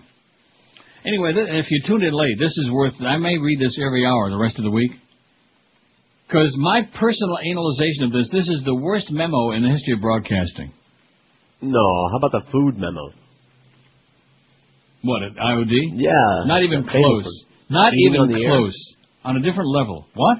That whole eating on the air business, the bad radio? Not even close. From Josh Darrow, a.k.a. Clarence, our program director, carbon copy to Joe Bell, to QM employees, Ray, Beast, and Grieper. Nine. I've enlisted Brian London and Robert Grieper to assist me in running the WQM programming department. If they ask you for something, please comply. They are communicating decisions I have made, goals that I have for the radio station. They are communicating decisions I have made and goals that I have for the radio station, says Clarence, an overgrown child. Nine. Please consider that when they contact you, and if any issues arise, please handle them respectfully and professionally. Also, if I cannot be found and there's a pressing issue, please send them for any assistance. Brian and Robert have been with WQM for a long time. How many years? 9. And are deserving of this. They're passionate about this station and care about its sound and success. I'm glad they've agreed to help me with this endeavor. The worst memo in the history of radio, okay? Absolutely unbelievable. It's like a bunch of 5-year-olds came into your business, those of you who work in any kind of a business, and like a bunch of 5-year-olds came in and said, okay, let's put out a memo. We're running things now, okay? You know what I'm saying? If I told you once, I told you 9 times that's what was going on. Joyce has got she and Clarence are joined at the hip. They're tighter than a snare drum. They're tighter than a witch's rectum behind. Okay. And so as a result, now Joe, who's just the what did I call him again? What was the word? The jester. The court jester. And I just do not. He's just handed the keys to the kingdom over to these children. It's WVUM all over again, boys and girls. Oh, boy, you made a mistake. 27 all over to QM, but we just continue pressing along, and that's the way it'll be. One day we'll be like a Chinese laundry. Instead of pressing along, we'll be pressing pants, but that's okay. Why not? As long as the check keeps coming in. Oh, and also, by the way, on Wednesday, now, is it possible, Josh, because you probably know more about it than we do, the NIT basketball, is it possible there could be a day game? Yeah, I think it is. Is it? Well, let's worry about them winning. If the Hurricanes beat Creighton, well, what about if they lose? They're done. This is one of those deals you don't lose twice. Right. But if they beat Creighton, well, Creighton's like Long Beach State, okay, like a little girls' school, if you ask me. Creighton? Well, I remember Dave Creighton, a hockey player, once played for the Amherst and for the Leafs for about 5 minutes. You never know with the Hurricanes basketball team as well. What do you mean by that? Let me tell you something, pal. Long Beach State's a girls' school. Oh! So if they win tonight, which they're playing, it's on KET because nobody wants to hear it, and obviously we're not going to preempt the Panther game because Alan Cohen would be really PO'd about that. Let's see. Have we got the link on there, that Dreamfield? No. I see Rumsfeld. Representative Murtha says Rumsfeld and Cheney should retire, but I don't see no Dreamfield yet. Is it going on there or not? Don't play with my emotions now. This is important stuff. Muy importante, please. I'm sure it'll be up there soon. Oh, in other words, Eric has got his fine fat finger involved in this? He has to do it. Oh, God only knows where that's been. Now, here's one that says Brazilians. Oh, let's add that to the pool. How many Brazilians we got in South Florida? About 30, man. I didn't realize we were going to, narrow it down. But we got a few I've come to understand. Brazilians. It says they're all illegal. They work for $4 an hour, and they do crappy work. Well, it says Schmitty quality work. They live 12 people per house. They drive like maniacs. They speak Portuguese gibberish. Well, they do speak Portuguese. That's true. They park on their lawns. They're sneaky/nasty. They have those ugly damn blue and green sticker/flags. And what the hell does Brascar mean? I know NASCAR, but I don't know about Brascar. Yeah, I don't know. Huh? Next time I see a Brazilian, I'll ask. Is that like Donnie Brasco? Speaking of Johnny Depp? Maybe somebody will call in and tell us what Brascar means, if we want to take any calls. I got all that Dreamfield, the pasta stuff that I'm going to go into in great detail, about noonish. Huh? Well, that's a good time to start doing it. That's when people are eating their lunch, right? Right. Meanwhile, see, I like the way the phone is working today, because they're coming in like one call at a time. Yeah, little... Really interesting. Little dribs. And half the time there's nobody on there, so you don't have to feel bad about not taking all the call. WQAM, hello. QAM. Yeah, we made a clean sweep on a sweep. Boy, these people, I'll tell you, the last couple of weeks, I don't know what's going on. Must be the sunshine. Must be melting their brain. WQAM, hello. Hello. Yes, sir. Hey. Just wanted to tell Neil about what Brascar was. What is it? It's just a bunch of these stores near my house, just a bunch of car dealers. That's what it says, just BRASCAR. They sell cars. In other words, it's a Brazilian car? Yeah, Brazilian car dealership. They sell used cars. Okay, so, well, I won't be going there anytime soon. There you go, Brascar. That means it's a Brazilian thing. I don't know too much about Brazilians. Brazil. I remember Andres Cantor screaming and yelling and puking his guts out. Brazil, that's about it. You're the one that's always talking about how the men are men and so are the women. Well, that's what I'm hearing. Yeah. That's what they say in Rio and Sao Paulo. I told you that one time I was going to go to Sao Paulo. And then I realized it was a 9-hour flight from Miami. Boy, it's a long way down there. It's a long way down. At 9 hours, man, you could fly like to Europe and then some. You could fly probably to Iraq in 9 hours. When you want to go to Baghdad? Oh, yeah. Sure. WQAM, hello. Hey, Neil, for Hispanics. Well, that's too broad, man. It's like saying, Latino people. We need more narrow it down. We got Brazilians on there. Let's everybody go to Brascar and buy us a used Brazilian car. What do you say? Brazilians don't have any votes yet. There's just one on there. I already got 856. We got that 1,000 licked. How are we coming on that thing, Eric, on our thing? Dreamfields. Let's see, Greenfield. It says here, if you want to hear the brothers forcing Greenfield, click here. I don't see nothing about Greenfield's pasta. It's really pissing me off, big time. I usually don't get pissed off about the website, but now it's like Frosty my fat ass. It's the most important thing I've discovered in my whole life, maybe. Well, one of the most important. You don't think it's important crap? Sure it is. I mean, diabetics, it's one of the worst things that we have to give up is our pasta. Basta la pasta, man. And all of a sudden you can have it back. And right here on the box, on the front, it says, right on the box, digestible carbs, 5 grams per serving, 65% lower glycemic index than regular pasta, twice the fiber of regular pasta, naturally cholesterol-free, and 0 grams of trans fat. What's not to like, right? Beside right. Robert Grieper. WQAM, hello. QAM. Hi, well, we've had a bloodless coup. Yes, ma'am. I just wanted to call and tell you I'm sorry I didn't get to that poll the other day, but I'm the one, I guess, apparently the one young white girl who listens to the show. So. All right. That's you. Well, thank you so much. I would have put one on, but I love you, and I love George, and he has such a sexy voice. He is. Wait till you see him. That'll change your mind in a hurry. Okay, thanks, sweetheart. I don't care. Bye. Okay. She just like voices. That's okay. My email is horny.com. Desperate. Might as well be, yeah. WQAM, hello. I'm not really sure whether that was the real thing. Huh? Yeah, that was real, the real thing. Yeah. I don't know and I don't care. That's the sound that spaghetti makes when it's boiling over. Yeah, that's the Greenfield sound, yeah. WQAM, hello. Hey, Neil. That's the sound that's coming out of the pot. Yes. Hey, can I have that girl's number? Listen, George said something the other day, and I actually dug through my collection of years and years of your yearly tapes about the Dwayne Stomp thing, and sure enough, he's right. In all those versions, it never made sense. And I found a tape that I made years ago, and it's like, yeah, there's the long one. The long one, yeah, the original long one. It goes on for 3.5 minutes. That was back in the days of when you and Al Rantel were, pretending to be gay. I mean, you're not still doing that, are you? No, just Alice. Good. Put you up. Bye. That's a big charade. Mm-hmm. Mm-hmm. First of all, we never played any comedy bits on WNW Snooze, okay, so get with it, pally. As far as Alice Rantel. Self-hating. WQAM, hello. The days of when you and Howard... QAM. Neil. Yes, sir. Hey, Neil, tomorrow they're coming out with a game for Xbox, The Godfather. Coming out with what? A game for the Play System, Xbox. Okay, great. I can't wait. This is Neil Rogers. Oh. This is 560 QAM. Oh, God. It's new and it's at Burger King. Godfather Trilogy action figures. They're fun for the whole family. Collect all 10 mob action figures with each Whopper, fries, and super large drink. And that's a super large drink, no exceptions. Get Sonny in his favorite garbage can so you can beat the crap out of Carlo after he punches out Sonny's sister. Or get the bullet-riddled body of Sonny after he gets it at the Jersey toll booth. Wow, isn't that great? Impress all your friends with the Don himself. I'll make him an offer he can't refuse. So start organizing your neighborhood now and get the Godfather action figures. Remember, it's only business, and it's at Burger King. Well, let me tell you something, my prospect friend.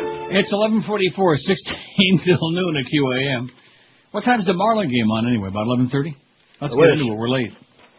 Iraqi cleric wants gays killed in the most severe way. Not lightly killed, like Monty Python, but in the most severe way.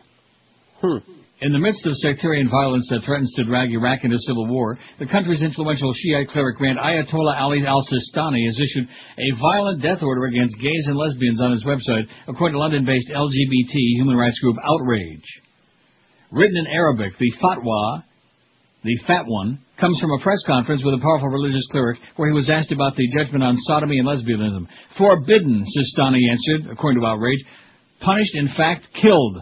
The people involved should be killed in the worst, most severe way of killing. Kill them, heavily, instead of lightly. Considering Sistani's stature and influence within the Iraqi Shiite majority, Outrage member Ali Hili declared the cleric's statements extremely dangerous. Sistani's murderous, homophobic, and... incitement is given a green light to Shia Muslims to hunt and kill lesbians and gay men, said Hilly. We hold Sistani personally responsible for the murder of lesbian, gay, bisexual, and transgender Iraqis. He gave the killers theological sanction and encouragement, kind of like George Bush. Sistani is a leading member and voice of the Shiite sect, which in Iraq has approximately twice as many followers as the Sunnis. And there is a civil war going on, but it's only like a small civil war. That's what we're seeing now. Yeah, in fact, that's what Chuck Hagel said yesterday on This Week with George Stepp on top of us. He said it's a low-grade The generals have told him it's a low-grade civil war. It's a very civil civil war. But then again, they're low-grade people, so what do you expect? Something high-grade? No. Ads offered to swap rent for sex. All right. There you go, George. All right. Upscale executive seeks beautiful female 18 to 24 to live in his luxury condo in Coral Gables for $1 a month in exchange for some light duties. Help take care of dog, cook occasionally, sex 2 times a week, serious inquiries only. Please email a picture for consideration. Sex 2 times a week, that's not much. No. The Coral Gables man who offered that startling pitch in a recent posting on the popular website Craigslist.com, which is not the same as DreamfieldPasta.com. Craigslist.com is among a growing pool of men who routinely seek sexual favors in the room for rent section of Internet ads. Such postings, a type of bartering of homes for sex, are not only worrisome because they target young women who may be desperate for affordable housing in South Florida's harsh real estate climate, they also may be illegal. They would be of concern to us, said Sergeant Kelly Sullivan with the Dade Police Department's Organized Crime Unit. It's a form of prostitution because they're enticing young girls who may be strapped for cash. How about some young girls who want to be strapped for free? Okay, that's better. Trading a room for sex over the Internet is relatively fresh terrain for law enforcement, so much so that Sullivan admitted he wasn't aware this was happening. In the vastly unregulated world of the Internet, room for rent ads in the classified sections of various Internet sites have become the new frontier to solicit sex and seek other exacting demands. Requirements that indicate a preference for a particular religion, race, or ethnicity, for instance, may violate federal housing laws, some legal analysts say. One group in Chicago has filed a lawsuit against Craigslist, not about the sexual ads, but pertaining to ads that demand roommates of a particular race or religion or set up any preference protected by federal law. The men who posted sexually explicit ads seeking women or the men didn't respond to repeated requests for interviews. The Herald found no ads by women making similar sexual demands. What a shame.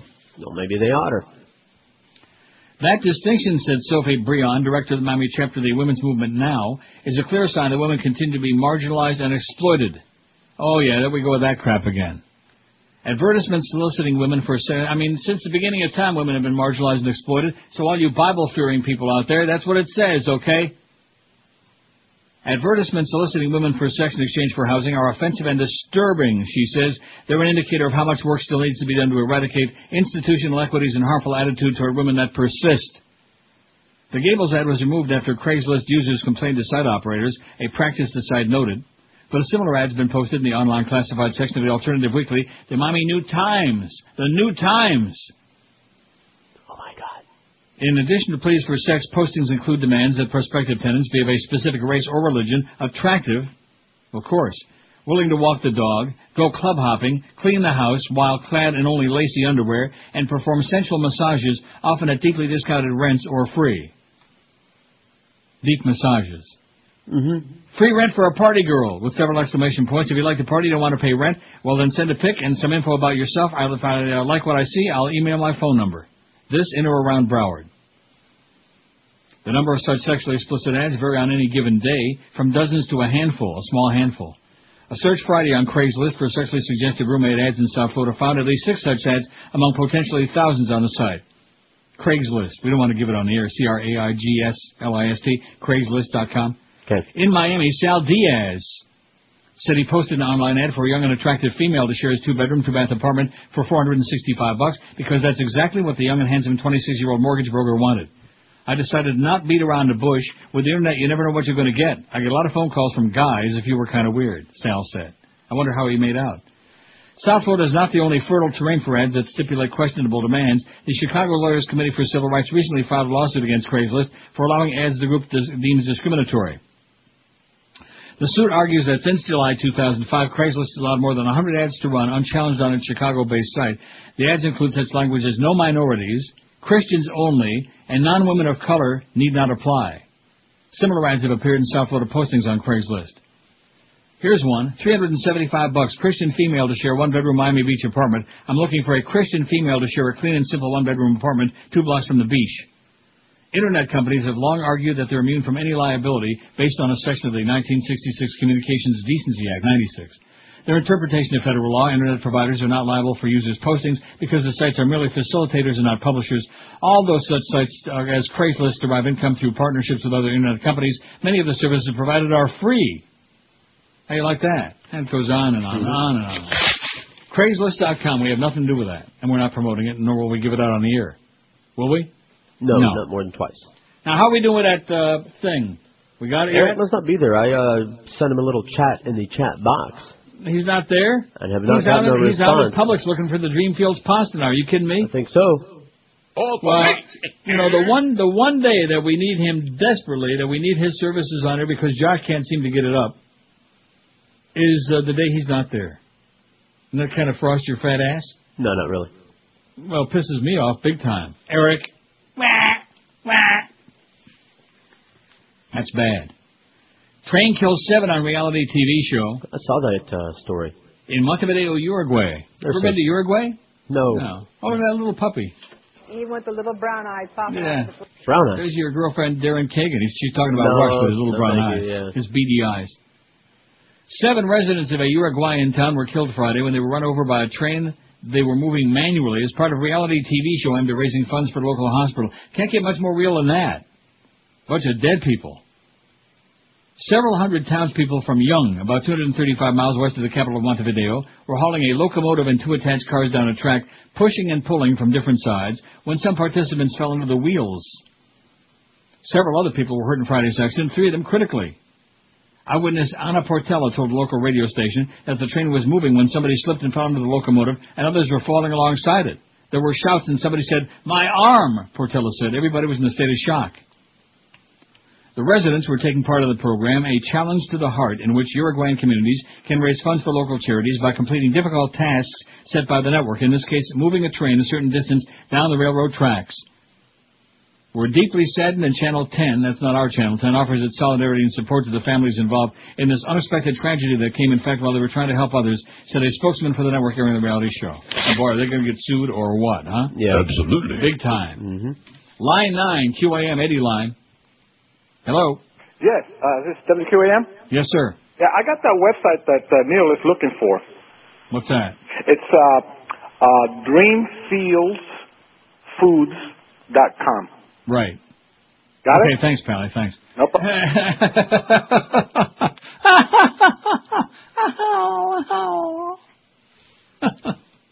Yeah. Right. How do you like that? He's got it.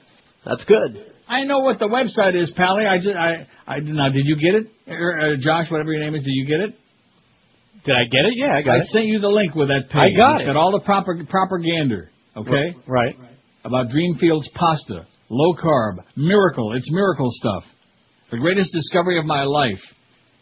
And for some reason, we just can't get it up. We cannot get it on our website. We got every kind of crap in the history of mankind is on that website. I mean, some good stuff. We still got the Dick Cheney thing. Go shooting with old Dead-Eye Dick. We got that on there. Right. We got the thing for the happy 30th anniversary with the picture of the CD that's selling like hotcakes, and the T-shirts, and the link to the online store, and the listing of all the tracks that are on the CD. That really helped a lot. And we can't even get a number of what we got. And you want to know why? Because Josh is busy doing basketball, and Robert and the Beast are busy doing each other.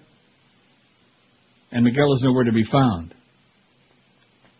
Man, ask me what I'm more excited about, the fundraising campaign or that memo. Well, I don't have to ask. No, I think it's a draw. So you got that. You sent it to Eric, and now it's just sitting in limbo somewhere, right? This is true. Well, that's not good. Not a good thing, Eric. He said he'd put it up as soon as he got off the phone, but that was when we. Get off the phone, Fatso. Okay. Oh, he's doing business. Yeah. I'm gonna send him something in the mail. Okay. I sure hope he opens it very slowly. Michael Crichton in the New York Times writes, "This essay breaks the law." This is kind of interesting, okay? I sure hope that it isn't all chopped off on the right-hand side, and I sure hope we do the break first, because once I start it. And then right after I get through with this, I'm going to go in that whole thing about dream fields, whether or not Eric's got it up there or not. I really don't care. Oh, my phone's ringing. I mean, there must be something downstairs. So in that case... This is Neil Rogers. Well, it be the 12 to 1 hour on WQAM. 4, 3, 2, 1, and the liftoff. The big bomb, they got it in Iran. Use that bomb, and they won't last for long. See ya. Crazy Iran, corrupting all Islam. I know, it sounds crazy. When we talk and come over, we're here to do. Maybe we can avoid blasting us to the moon. You've got oil like Iraq, so you think you are slick. You think you're so great. But beware, you're taunting Rumsfeld, Bush, and Dick. We know your country doesn't bother with diplomacy. You'd rather blow us up than try to get us to agree. Oh, behave. That big bomb, they got it in Iran. The press won't stop, and they want to get it on. Don't want oil grievance, be the end of humanity. You know you will be gone if you try to use a nuclear bomb. Oh, boy. At 560 WQM, Deb faxes and says, in Annapolis at a hearing on the proposed constitutional amendment to prohibit gay marriage, Jamie Raskin, professor of law at AU, was requested to testify. He did so. At the end of his testimony, a right-wing senator said, Mr. Raskin, my Bible says marriage is only between a man and a woman. What do you have to say about that? Raskin replied, Senator, when you took your oath of office, you placed your hand on the Bible and swore to uphold the Constitution. You did not place your hand on the Constitution and swore to uphold the Bible. All the room erupted into applause. And Deb says, thanks for the CD and T-shirt. Thanks for helping us out, Deb. And I just checked that our website's still out there. This is turning into a major project. The one time in my life that I would like to have gotten something on there like, you know what I'm saying? Like real pronto, tanto, nothing. In timely fashion. Michael Crichton, who's an author, whose latest thing is, what's his latest book, State of Fear, writes, this essay breaks the law. The earth revolves around the sun. The speed of light is a constant. Apples fall to earth because of gravity. Elevated blood sugar is linked to diabetes. Elevated uric acid is linked to gout. Elevated homocysteine is linked to heart disease. Elevated homocysteine is linked to B12 deficiency, so doctors should test homocysteine levels to see whether the patient needs vitamins. Actually, I can't make that last statement. A corporation has patented that fact and demands a royalty for its use. Anyone who makes the fact public and encourages doctors to test for the condition and treat it can be sued for royalty fees. Any doctor who reads a patient's test results and even thinks of vitamin deficiency infringes the patent. A federal circuit court held that mere thinking violates the patent. All of this may sound absurd, but it's the heart of a case that will be argued before the Supreme Court on Tuesday, tomorrow. In 1986, researchers filed a patent application for a method of testing the levels of homocysteine, an amino acid, in the blood. Remember Dr. Collier McKilmer, whatever his name was? Culkin. They went one step further and asked for the patent on the basic biological relationship between homocysteine and vitamin deficiency. A patent was granted that covered both the test and the scientific fact. Eventually, a company called Metabolite took over the license for the patent. Although Metabolite does not have a monopoly on test methods, other companies make homocysteine tests too. They assert licensing rights on the correlation of elevated homocysteine with vitamin deficiency. A company called LabCorp used a different test, but posted an article mentioning the patented fact. Metabolite sued on a number of grounds and has won in court so far. But what the Supreme Court will focus on is the nature of the claimed correlation. On the one hand, courts have repeatedly held that basic bodily processes and products of nature are not patentable. That's why no one owns gravity or the speed of light. But at the same time, courts have granted so-called correlation patents for many years. Powerful forces are arrayed on both sides of the issue. In addition, there's the bizarre question of whether simply thinking about a patent, in fact, infringes the patent. The idea smacks of thought control, to say nothing of unenforceability. It seems like something out of a novel by Philip K. Dick or Kafka, but it highlights the uncomfortable truth that the patent office and the courts have in recent decades ruled themselves into a corner from which they must somehow extricate themselves. For example, the human genome exists in every one of us and is therefore our shared heritage and an undoubted fact of nature. Nevertheless, 20% of the genome is now privately owned. The gene to diabetes is owned, and its new owner has something to say about any research you do and what it will cost you. The entire genome of the hepatitis C virus is owned by a biotech company. Royalty costs now influence the direction of research in basic diseases and often even the testing for diseases.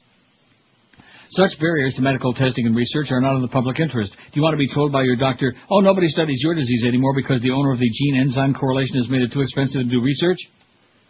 The question about the basic truths of nature can be owned ought not to be confused with concerns about how we pay for biotech development and whether we'll have drugs in the future and so on. If you invent a new test, you may patent it and sell it for as much as you can if that's your goal. Companies can certainly own a test they invented. But they shouldn't own the disease itself or the gene that causes the disease or essential underlying facts about the disease.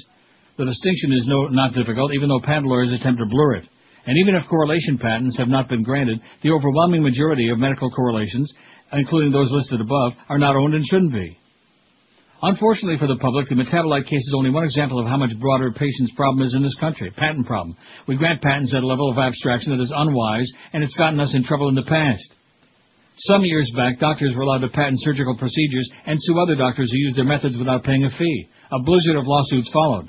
This unhealthy circumcise was halted in 96 by the AMA and Congress, which decided that doctors couldn't sue other doctors for using patented surgical procedures, but the beat goes on. Companies have patented their method of hiring, and real estate agents have patented the way they sell houses. Lawyers now advise athletes to patent their sports moves, and screenwriters to patent their movie plots. My screenplay for Jurassic Park was cited as a good candidate, he says. Where does all this lead? It means that if a real estate agent lists a house for sale, he can be sued because an existing patent for selling houses includes item number 7, list the house. It means that Kobe Bryant may serve as an inspiration but not a model because nobody can imitate him without fines.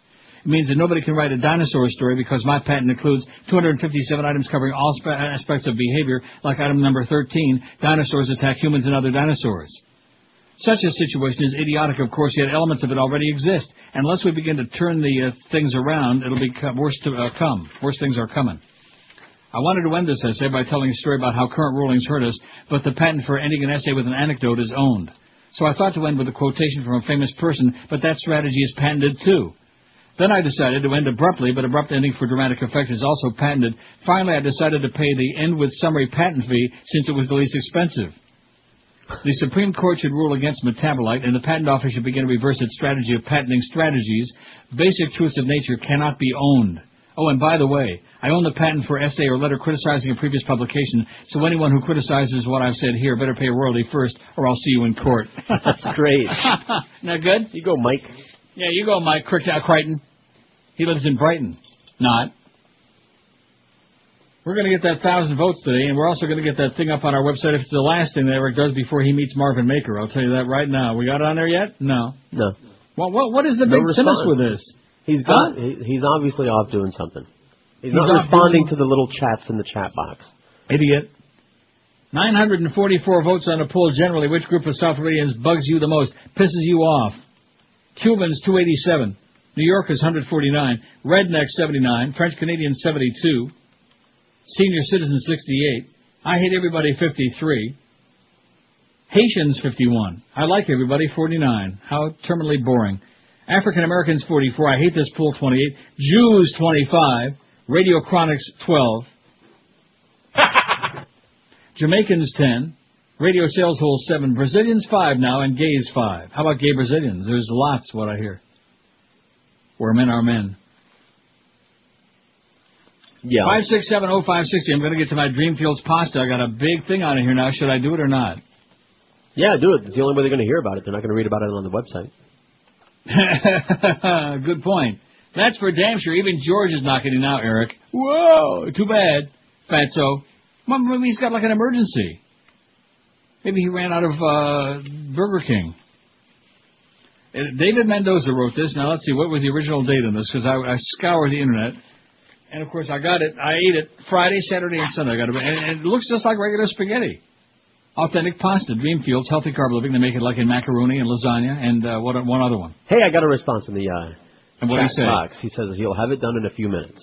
Cut the crap, Eric, and get with it. We never try to be pushy with you. We understand you're trying to make a living and et cetera, all these things. You know what I'm saying, Eric? All of these things. This is the one time, just this one time, you can ask me about my business, Kay. And look what happened to Kay.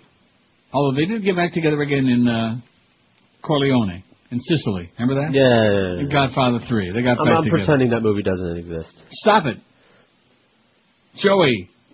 Zaza. There were some good moments in there. And then, of course, there was the Archbishop. But I'm saying he went flying. I love the way he was flying down the spiral staircase. His robes were he was floating. He was floating, and he was appropriate. The Archbishop. We have an understanding. And then, of course, the Pope drank that bad cup of tea. Oi, just like Milosevic.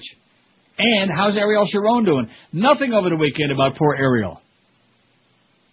You got a better chance of finding a TV Ariel on your back porch than you do from, even if you don't have a porch, than hearing any more about Ariel Sharon. He, you know what? I just looked it up. You know what it said? What? He's off Taurus. Anyway, here's my box. Hear it? There it is. Dreamfields, healthy carb living, digestible carbs, 5 grams. And people are wondering what kind of mumbo jumbo. Because you know, you do realize that during this low carb thing, there were all those scams about things that supposedly had a very few carbs. Do I realize it? Right. Well, I'm just repeating it, just reiterating it. That's why I was real skeptical about this. Muy skeptical.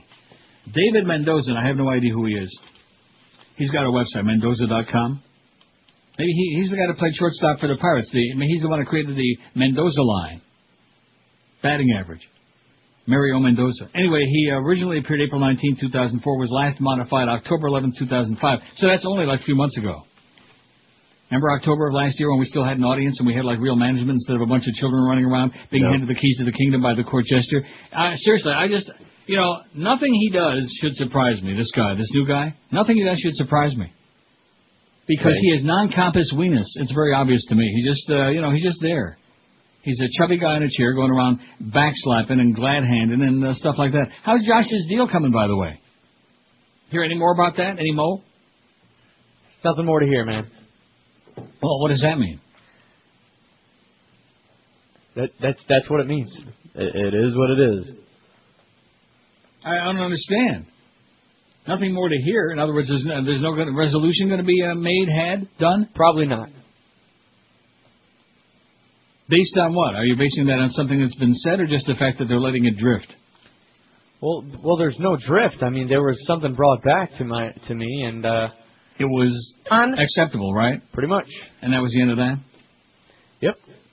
Well, George is going to have to take better care of you. Yeah. Dreamfields Pasta, a totally new low-carb process by David Mendoza. We'll do the break, and then we'll come back. If you're not interested in this, you better go away.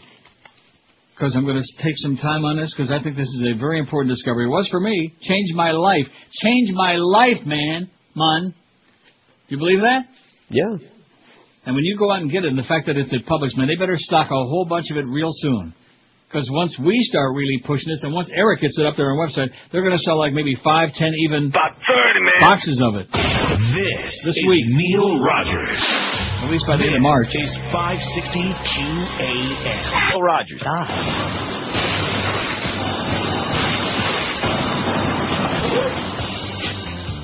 What should they morning?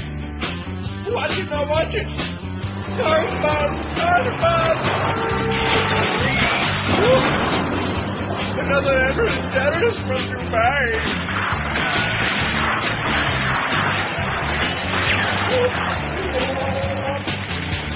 Why did he attack us?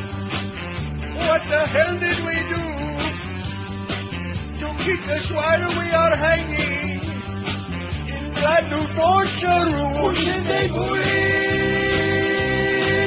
Absolutely. The Christian right, the Lutheran right. Who should they bully? A fascist bully. Kill our families. A home to waste. Stop with all this madness and give us back Hussein. Who should they bully? The whole world hates you. Go away, you went there. Who should they bully? Yes. A fascist bully. Abu Dhabi. Watch it.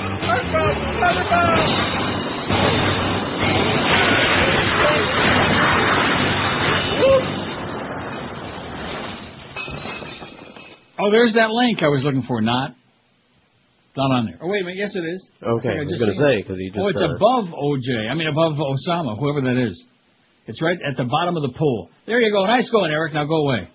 And I'm sure he will. And you click onto it, and there's that whole page It's like a big ad, and they're get a dollar coupon. Now, if I were you folks, I'd like to get one box first before you go get a case like I did. Unless you got the big bucks like I do, and then in which case you just toss it out if you don't like it. I can't imagine not liking it. Anyway, here's the propaganda on it. It has the same taste and texture as old-fashioned pasta, but has essentially no effect on my blood glucose level, writes David Mendoza. Now, again, that's his experience. Each and every one will be different. It sends my blood sugar up about 50 to 70 points about an hour and a half after I take it, and then it starts going back down again, as opposed to regular pasta, which would send it soaring to unacceptable levels, like 400, 500, ridiculous numbers. He writes, this sounds too good to be true, and maybe it is because there are still several unanswered questions, but whoever this guy is. Who the hell is he? Who? He's a diabetes guy. But based on my experience with eating Dreamsfield pasta and long interview with the inventor, I'm prepared to say that food technology has changed forever. This is something new under the sun. If you thought that the U.S. had been engulfed by a low-carb revolution, you haven't seen anything yet. Other than Dreamfield's pasta, low-carb technology is essentially reliant on dilution. They take out carbs and replace them with something else, usually fiber or protein. One carbohydrate expert speculated that the Dreamfield's pasta must contain a large amount of resistant starch or other kinds of dietary fiber. No, that isn't the way they did it, said Dr. John Anfinson, the inventor of the process. Dr. John, J-O-N. The technology behind Dreamfield's pasta results in most of the carbohydrate grams becoming protected or non-digestible, Dr. Enfinson tells me. It involves molecular, now wait till you hear this, molecular interactions that help block the enzyme from attacking the carbohydrate starch granule. It's not encapsulated. We have basically created a situation where there's a matrix, more or less, that has a tendency to attract the enzyme to the matrix and not the carbohydrate. Do you understand that? Oh, yeah. Here, let me draw you a diagram. Me too. These non-digestible carbohydrates aren't counted as fiber, but they start to act as fiber in the colon, Dr. Anfinson says. Rectum. They perform just like any other fiber in the colon, whether it be a soluble or an insoluble fiber that is fermented. It acts the same. Well, let me ask you a question. Tim Dodd, CEO of Dakota Growers Pasta Company in Carrington, North Dakota, another partner in the Dreamsfield venture, describes the process somewhat differently. He says they make the pasta in four shapes, spaghetti, elbows, penne rigate, and linguine, from enriched durum semolina, the coarse flour made from durum wheat. A 52-gram, 2-ounce serving of Dreamsfield pasta still includes 42 grams of total carbs, he says, but 37 are rendered non-digestible by a fiber blend process for which a patent is pending.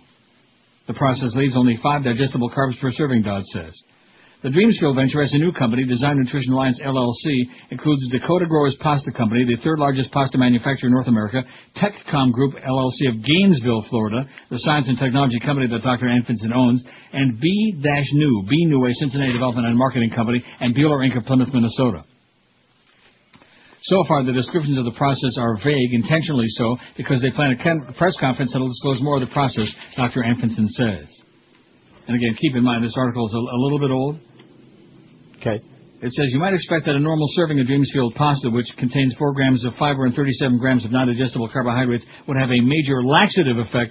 Dr. Anfinson says that tolerance tests of double and triple portions had no gastrointestinal repercussions. And I can vouch for myself. It's just the old normal, same old in and out. You know what I'm saying?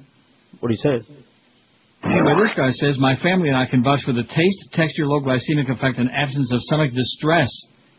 I served Dreamsfield pasta, linguine and elbows, but not spaghetti or penne, for dinner 4 times last week. A little bit over the top, don't you think, 4 times? I had it 3 times this weekend. Mm-hmm. Here are my blood glucose levels tested for each meal. Now, this guy must, I don't know.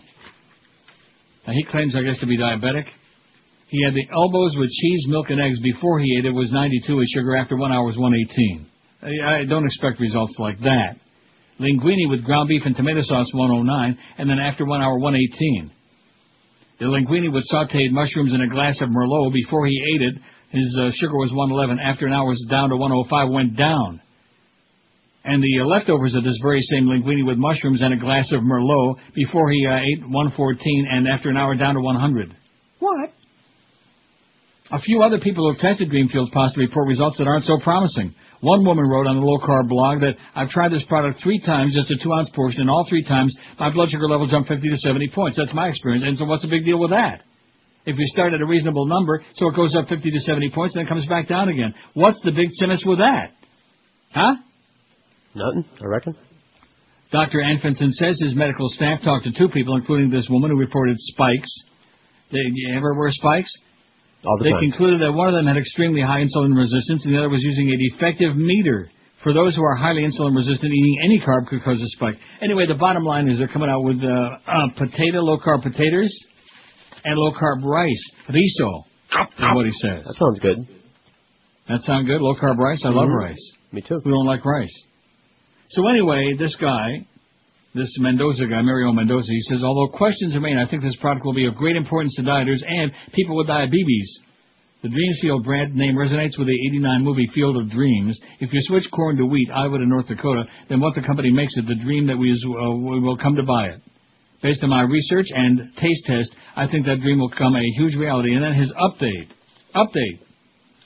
A correspondent writes that her husband has diabetes and Dreamfields is a gift from heaven. However, I found one problem, and of course this is really bizarre. Do you ever cook pasta in sauce? Cook it? No.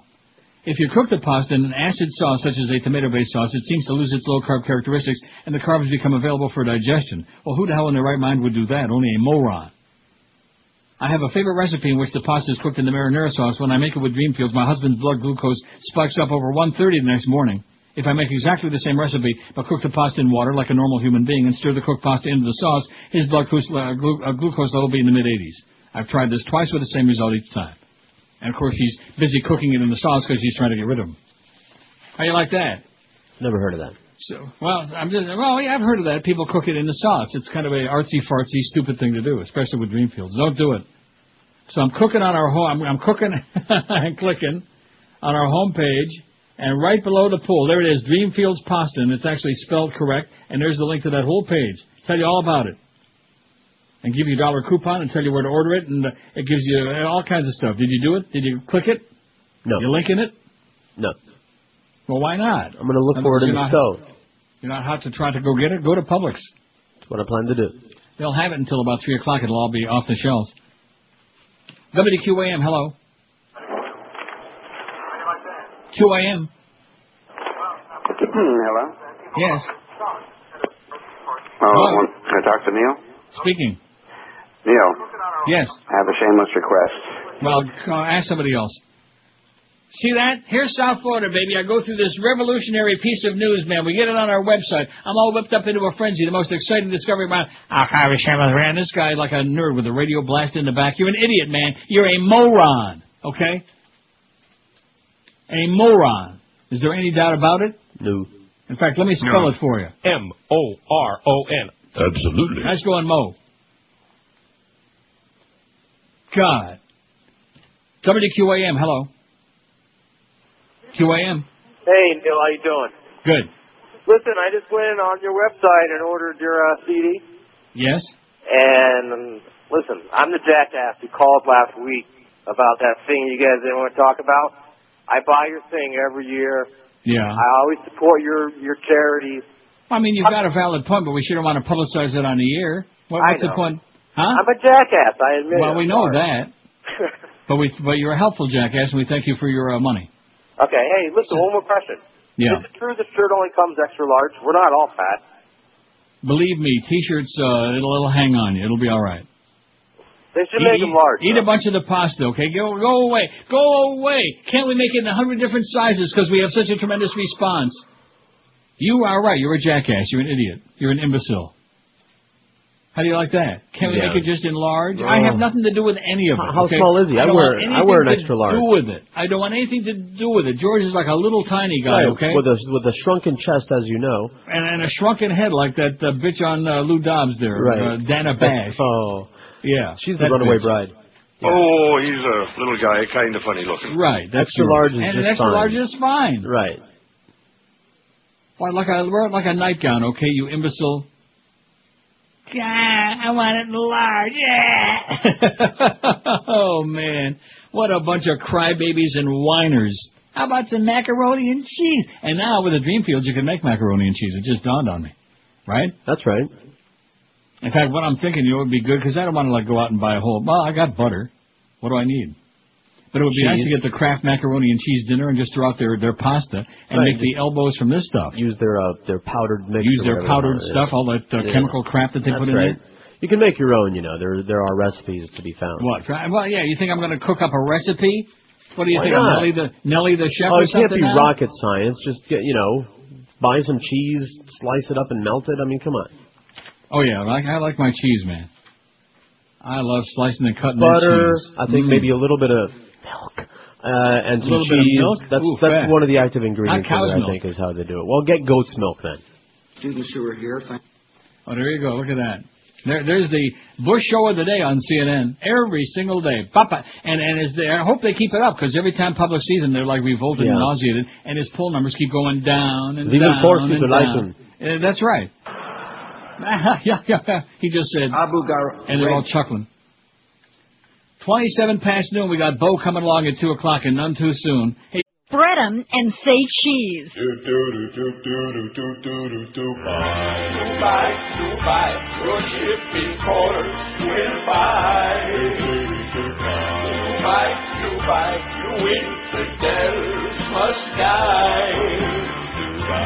yes, you may hate us, but Bush will have his way. Oh, Dubai, we will make you die. We've been in bed for such a long time with the Bush tribe family host. I asked you what would be safer than an unchecked freighter with a suitcase come on board. Dubai, or poor. And when you die, you get a free pass of gold. Love and trouble when those bombs explode. Oh, Dubai, we will make you die. Thank heaven for 9/11. For we now control most of our lives. Cash for terror we will give into the Muslims who hate women. Unless their greed dies, we'll change your mind and it won't be hard. You buy the height of the old race car. Stay tuned to corporate news, cause we own that too.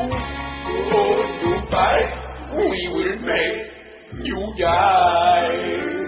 I'm dying over here. 12:32 at 560 WQAM, the home of the Corchester and the Little Chillins. Remember that song, Little Children, by Billy J. Kramer? No, what year? His brother Brad Kramer. That's what we're doing. I just decided during this last break, I was thinking about it for about 4 seconds. Yeah. Remember what I said quite some time ago, 2 or 3 different times, that if Clarence calls here, I'm hanging up the phone, he'll hear the dial tone. He'll hear this sound. Yeah. Little Children, there you go. Billy J. Kramer, all right. What year? Oh, I don't know, 66. 64, close. Yeah. Little Children. I haven't heard this song in my life. Get out of here. We'll play a little bit of it, okay? It's morbid, depressing.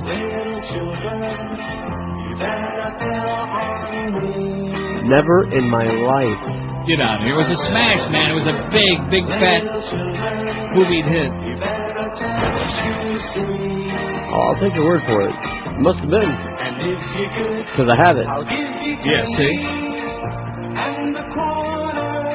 They had another hit, apparently, these people I never heard of before in my life. Well, it's not they. It's Billy J. Kramer, okay? He and the Dakotas. Bad to me. And the Dakotas. The Dakotas was his backup group.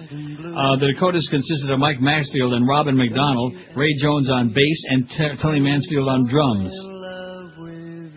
Born William Ashton, 8, 1943, in Bootle, Merseyside, England. This I've heard. Oh, that's bad to me. That was at number 9. Little Children's got up to number 7. 64. I'll Keep You Satisfied and From a Window, written by John Lennon and Paul McCartney. That's it. That was a medley of his smashes. Wow. It was during the British invasion, man. I understand. That's when London Lee was popular, I understand. Well, you know something? London Lee, I don't even want to go into it. Chicken neck. If he's going to keep doing bits that are only like for his own amusement, he can play them at home, you know. Save me the UPS charge, the FedEx. God. That's my fault. Do you think anybody in this audience has any idea who London Lee is? Well, I told that story. Yeah, and? And Gornish Selfin. And he left a voicemail. Did he really? Yeah. London Lee? Yeah. I'd rather hear from Leapy Lee. And what did he say in the voicemail? Apparently the voicemail was before he didn't make his way in here. Yes, and saying what? Saying that he wants to make his way in here, that he's got something exciting that he wants to show Neil. No. Believe me, I don't want to see it. I've heard what you look like. I don't want to see it. Maybe it was Big Ben. No. Mm-mm. Struck out. 1,021 votes on our poll today. Generally, which group of South Floridians bugs you the most, pisses you off? Cubans, 306. New Yorkers, 156. Rednecks, 88. French-Canadians, 79. Senior citizens, 69. Oi! I hate everybody, 59. Haitians, 58. I like everybody, 55. See how that balances out? Yeah. Yin and yang. African-Americans, 48. I hate this poll, 32. Jews, 29. Radio Chronics, 13. Jamaicans, 11 man. Radio Sales Hole, 7. Brazilians, 6. And gays, solamente cinco, 5. Got it? Got it. Those are the people who went to see Bare Ass Mounting. Now it's your turn me against it. Hans Johnson writes, GOP trashed in special elections, to which we say, oh! Not good news? Mm-hmm. A drumbeat of corruption, deficits, and war debt has begun to haunt Republican candidates as they hit the campaign trail. The macabre cadence is playing more widely than just in federal races. Since November, it's become the background music in a series of state special elections. Democrats are winning, often overwhelmingly, in districts and states that have backed Republicans in recent elections. The results show that state-level progressive candidates are better poised than at any time in the past 14 years to benefit from a defection of moderate conservatives and a slight left turn in the electorate. A slight left turn. In Central Texas, nurse and former school board member Donna Howard beat Ben Benson in a February 14th state special of the House race in suburban Travis County outside Austin. Howard's win signaled that Democrats can stand tough, even in Republican-tilted districts imposed by the delayed mander, a revamping of federal districts now under scrutiny by the Supreme Court. People were receptive to the idea that someone was willing to talk about going into the legislature, actually making hard decisions, rather than following in lockstep with the failed leadership, Howard told the Austin American Statesman. Like other Democratic triumphs of late, her 58% to 42% victory came in this district that broke for the GOP in 2004. That same day in Kentucky, in a race that drew media attention and door knockers from three states, Perry Clark, a veteran and Boy Scout volunteer, took the 37th state Senate seat. He won 54-46 in the district that snakes inland from the Ohio River on the southwest side of Louisville. It, too, was carried by the GOP in 2004. Next door in Virginia, Mark Herring took a state Senate seat in the D.C. suburbs that Democrats hadn't even contested. What I say, suburbs? And Democrats hadn't even contested in 2002. The landslide 62-38% win on January 31st sent shockwaves through the GOP, already reeling from a blow just 3 weeks earlier. In Jerry Falwell's stomping ground of Lynchburg, Shannon Valentine rode away 58-42 win for a seat that also hasn't drawn even a Democratic challenger last time around, much less a winner. Missouri, a battleground that races the best bellwether of presidential elections, has seen Democratic victories in conservative districts as well. In February, down in Ashcroft County, the state's southwest corner, Charles Drake claimed the state House seat, 56-44% that his party didn't even bother seeking in 2004. And it goes on and on and on. Finally, over the past 3 months in New Hampshire, where GOP activists still face charges for jamming opponents' phones during the 2002 campaign, candidates John Robinson, Penn Brown, and Jim Aguilar won special elections for state House seats in districts that were swept by the GOP just a year earlier. Between general elections in 92 and 94, then-Republican National Committee Chairman Haley Barbour ballyhooed Republican wins in disparate states during the period and proclaimed a grassroots mandate against the Clinton administration. The trend foreshadowed huge GOP gains in November 94. Now this pattern is playing out again for the other side. Like Rick Riley said, he was on the other guy's ballot. Mm-hmm. But when he gets the chance, he'll vote for Hermann Goering. Now what he said? Your good buddy, fascist redneck Rick Riley? Something like that. Now what is this thing? New security clearance rules affects gays by Catherine Schrader from the AP. Somebody just faxed to us. Gay. Somebody from legal, who's having legal affairs. It says the Bush administration last year rewrote the rules for allowing gay men and lesbians to receive national security clearances, drawing complaints from civil rights activists. The Bush administration said security clearances cannot be denied solely on the basis of the sexual orientation of the individual, but it removed language saying sexual orientation may not be used as a basis for a disqualifying factor in determining a person's eligibility for a security clearance. What was that queen that they led in the the press conferences? Oh, Gannon Guckert. That's it. Very good. Data advocacy groups recently found a change in an 18-page document distributed by National Security Advisor Stephen J. Hadley December 29th without public notice. Rules approved by Bill Clinton in 1997 said that sexual behavior may be a security concern if it involves a criminal offense, suggests an emotional disorder, could subject someone to coercion, or shows a lack of judgment. Well, Bubba would never show a lack of judgment about such things, would he? Never. The regulations stated that sexual orientation may not be used as a basis for or a disqualifying factor in determining a person's eligibility for a security clearance. Bush removed that categorical protection, saying instead that security clearances cannot be denied solely on the basis of the sexual orientation of the individual. The new rules say behavior that is strictly private, consensual on the street, could mitigate security concerns. It looks as if lesbians and gay service members especially may face some additional roadblocks to obtaining their security clearances, said Rawls, whose group advocates on behalf of gays in the military. Is that Lou Rawls? He's dead. Oh. Yeah, he is dead. And there's, well, oh, geez. I almost made a bad mistake. I was so tempting. Woo! You know what it was. Yeah, I know. Because you're looking at the same screen as I am. But anyway... We don't want to go there yet. Do we? Not Somebody yet. QAM, hello. QAM? Hello? Yes, sir. Hey, Neil, how you doing? Great. Hey, hold on for a second. That's the boyfriend online. Yeah. Mm-hmm. Listen, Neil, we go way back. Okay, sounds a lot better in the distance. Somebody QAM, hello. I have a quick call for Merva Jones. Somebody QAM, hello. I'm a diabetic. Okay, good. There we go. See, that one cures all. That's that one right. Pill? Yeah. We're going to start advertising that on the CBS Evening News. It's a pill that makes Bob Schieffer stop saying okie dokie, and also it cures all your ills. 1241 at 560 WQM when you're... Yes.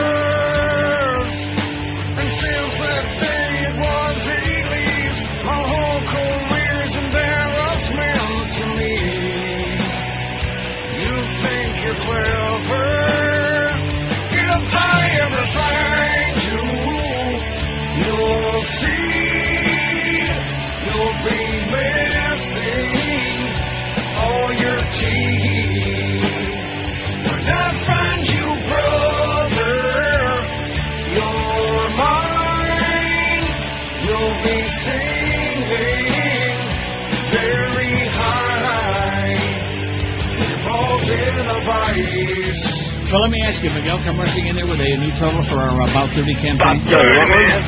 What? No, you want one? What do you mean by that? Well, why not? All right. I guess they took me literally when I said that after Friday there was that's right. For me, and so they're not doing nothing. That's fine.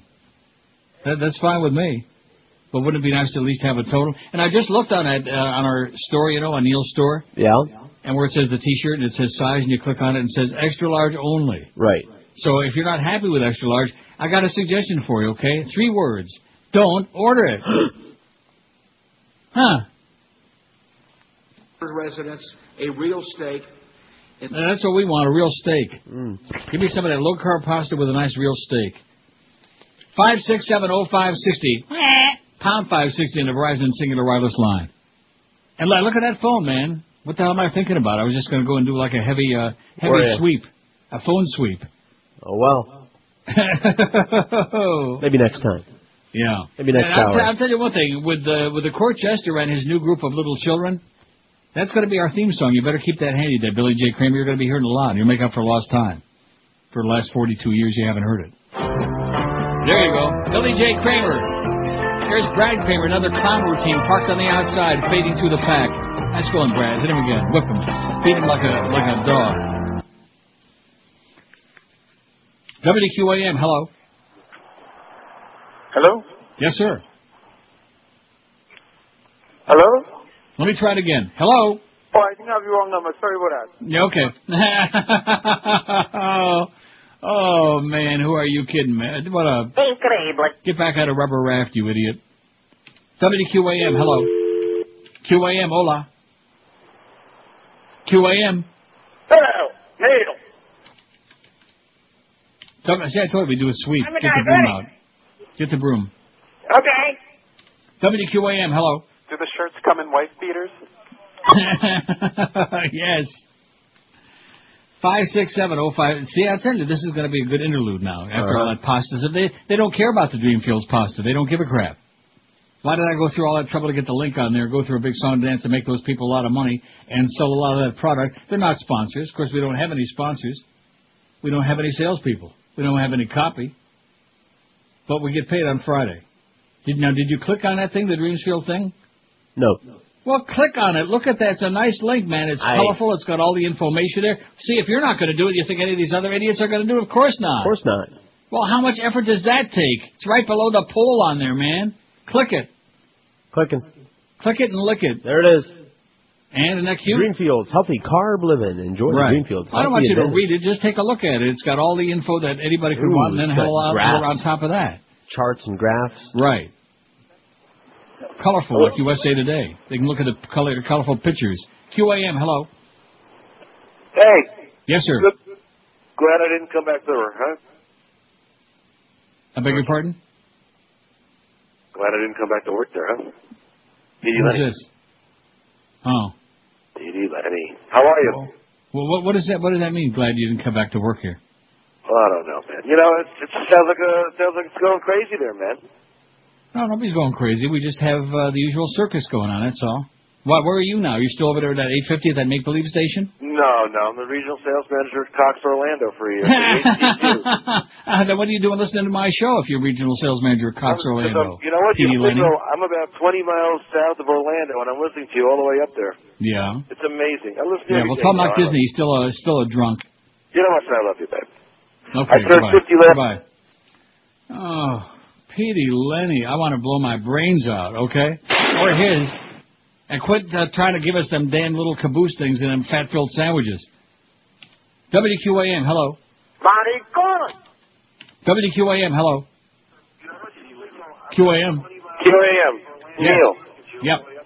Listen, Neil, I'm from California, and I was at Collier a couple months ago, and I was very surprised. No ornamentals, which I really like, man. I kept telling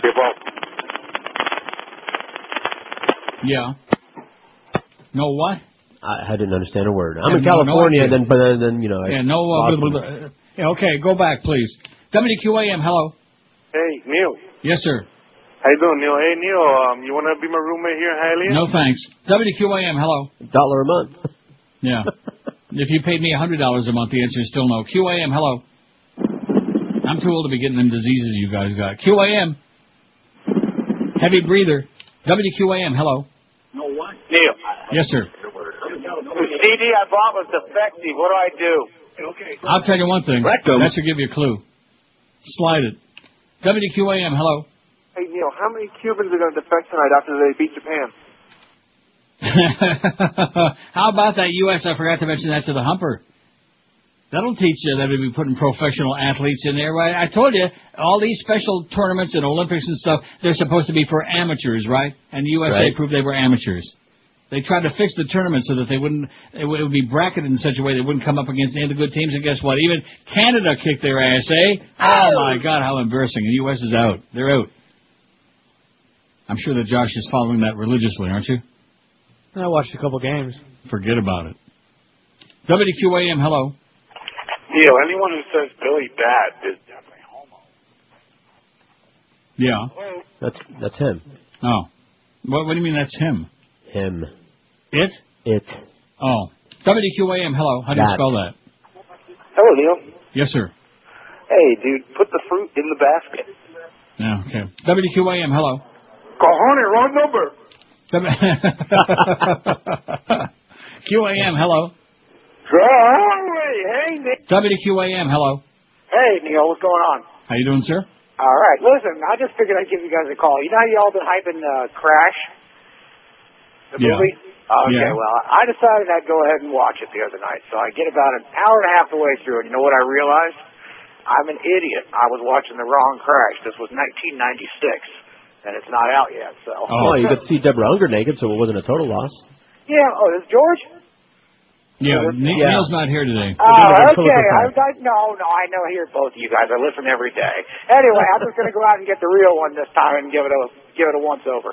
Yeah, well, at least you got a little foreplay there. Now get the real one and give it a shot. That's sad. That is sad. But I made the same mistake when we first started talking about it during a vacation show. Because everybody kept recommending it to me. No, see, I don't like that. I think that, it would seem to me that there shouldn't be two movies with the same name. Right, especially since the other one was relatively recently. There's a lot of that. There's a lot of that. I'm not just talking about remakes or stuff like that or sequels. I'm talking about movies that have nothing to do with the other one, and it's got the same freaking name. Like this one. What is that? What kind of a communist bunch of crap is that? That's just wrong. That would be like somebody ripping off all my drop-ins in my material and my whole act and then pretending that they had their own show. You know what I'm talking about? No. Who? Yeah, you do. And by the way, Anna Maria still ain't interested, honey. 5670560. See, I told you we'd get some good calls today. You say, it's Monday. Yeah, come on. Yeah. You got that whole summer to look forward to. Very soon, by the way, middle of June. Ooh, yeah, less than 2 months, to which I say. All right. And we got that Marlins game at 12:50 pregame tomorrow. We love the Marlins on the show, you bet. Even though they're going to blow. Because they told me so, because they got, all little league players playing. WQAM, hello.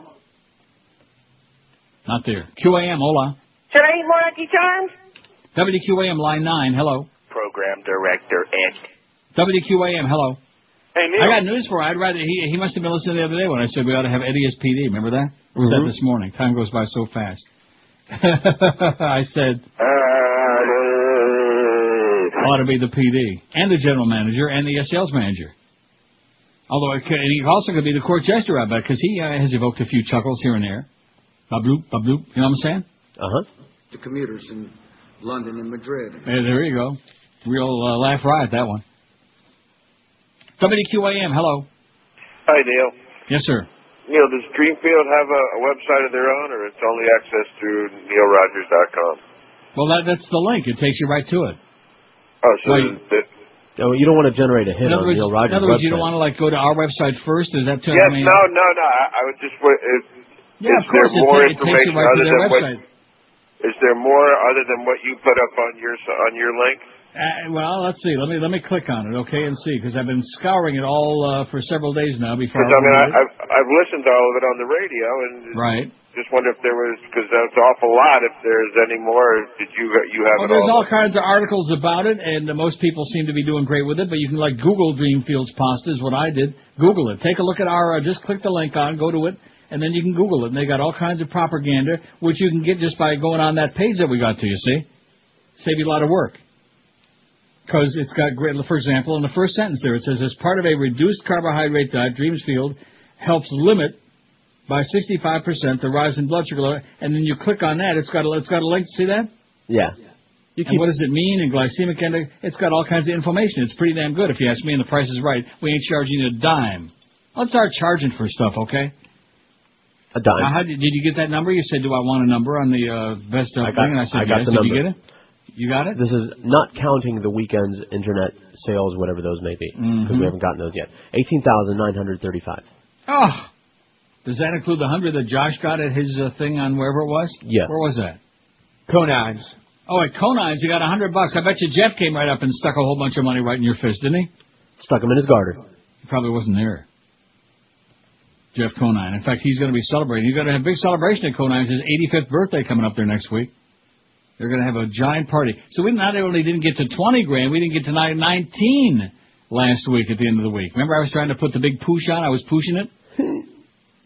How about if we threw in $100 bill in every CD? Okay. Then and a T-shirt in 14 different sizes. This is Neil Rogers. This and a case of Dreamfield. Okay, this is Scott Farrell. And when I'm up in Boca Chica slapping old women with painted lips around the pool, I listen to the Neil Rogers 1 to 2 hour. I listen to the Neil Rogers Fair and Balanced 1 to 2 hour. Hey, Perot. What? By the way, son, I've been giving it some thought, see? Well, what do you think of this? I knows that me and you can do much better go with 6 to 10 and not at 5, a Gentile and a cranky Jew. I think we might be happy together. I think you really got out of your mind. You gotta have your wee-wee bag strapped on too tight. No chance I'll do a show with you. I'd rather die. We'd be crappy together. Why, I'll have you know that I'm a big muffin Jew from Brooklyn Heights. I've been raped by everybody but you. You're not my type. Me and Mo, that would blow. No way that if we had a fight that you'd survive. Who'd wanna hear a genitile in pushy tight? That's crappy together.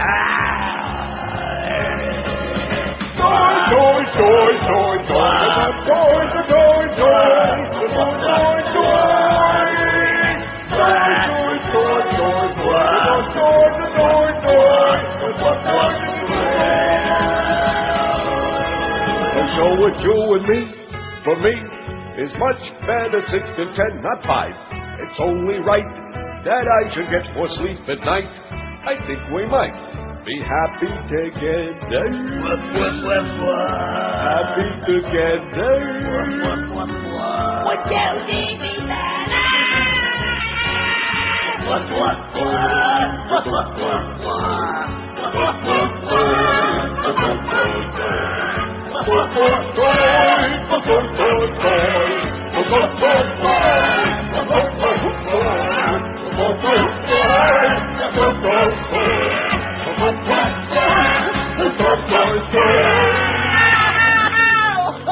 103 at 560. You won't be here at 2. You got Bo today. And then tomorrow we got the Marlin game. What about the rest of the week? We've got Geldy on Wednesday before the, well, we got the big Panthers-Caps game on Wednesday. That should be a gimme. Should be. And then Geldy on Thursday. And then Geldy on Friday. Too much Geldy, man, if you ask me. And, of course, they don't ask me. And I'm sure that the triumvirate are making those decisions, aren't they? Of course. The Kingston Trio. Clarence, the Beast, and Robert. That's Robert. Guy. To those who know him best. 5670560, #560 in the Verizon Singular Wireless line. That call from Petey Lenny, man, that just put me right, that sent me right to the edge of the bowl, you know it? Yeah.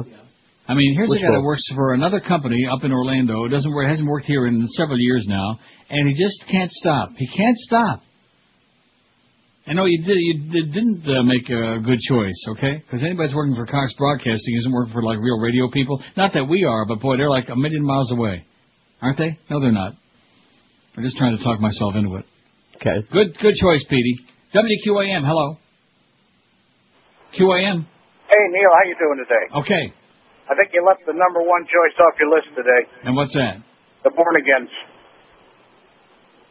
Okay, born-again fanatics like your president. Every single day. Who was just asked a question about the religious right and Armageddon, and does he believe that that's what this is all combined? And that nervous laugh, and the audience with nervous laugh, you know, all his sycophants, his base. Get that on there right away, born-agains. Got it? We got it. Speaking of which, did you see the article on our website about the evidence of the universe's first instant? No. Oh. You might be interested in this. It's probably more interesting than about that Dreamfields pasta, although I doubt it. For a fleeting moment, the very fabric of the universe became a kind of hyperspeed spandex, stretching outward to perhaps 100 times the speed of light, kind of like those pants that Barry Manilow wears. That concept, which describes the first trillionth of a second of the universe's beginnings, has gained wide acceptance among cosmologists. Now, scientists say they've discovered the first comprehensive subtle signs from that cosmic growth spurt. The discovery announced Thursday does not quite provide smoking gun confirmation of the concept known as inflation, but scientists say they have detected wisps from the muzzle. With a few more years of data gathering, they say they may be able to find the missing pieces that would clinch the case for a process widely being held to have given the universe its initial bang. The new results represent a significant shift in efforts to uncover the origins and future of the universe, notes Lyman Page. I wonder if he's kin to Frankie Lyman. And the teenagers. Princeton University, who? And the teenagers. A Princeton University physicist and member of the team reporting the discovery. Cosmologists have long struggled to answer basic questions about the universe, its properties, and composition, Dr. Page says. Now, scientists are adding an ability to look back at these billionth of a billionth of a billionth of a billionth of a minute, ask detailed questions about the physics, and be able to answer them, like Pepto-Bismol. and Malox. The new evidence comes from NASA's Wilkinson Microwave Anisotropy Probe. Am I saying that right? I don't know. No. Sounds good. No, it's not. Anisotropy Probe, WMAP, I like that better, WMAP 1480 on your dial. A satellite designed to study the final whisper of the Big Bang, the primordial burst of energy widely held to have given birth to the universe. Oh, all you heathens out there, the Lord done it, man. The Lord. Oh, God. He snapped his fingers, and all of a sudden, all of these creatures showed up. This whisper, actually low-level radiation, is known as the cosmic microwave background. The concept of inflation predicts that this whisper should leave behind signals from that event. The WMAP team says it detected these signals from trends in relative brightness of bumps and dimples in the microwave background. Now, I stopped understanding any of this like several paragraphs ago. How about you? No, I wrote some term papers and stuff. I love that stuff.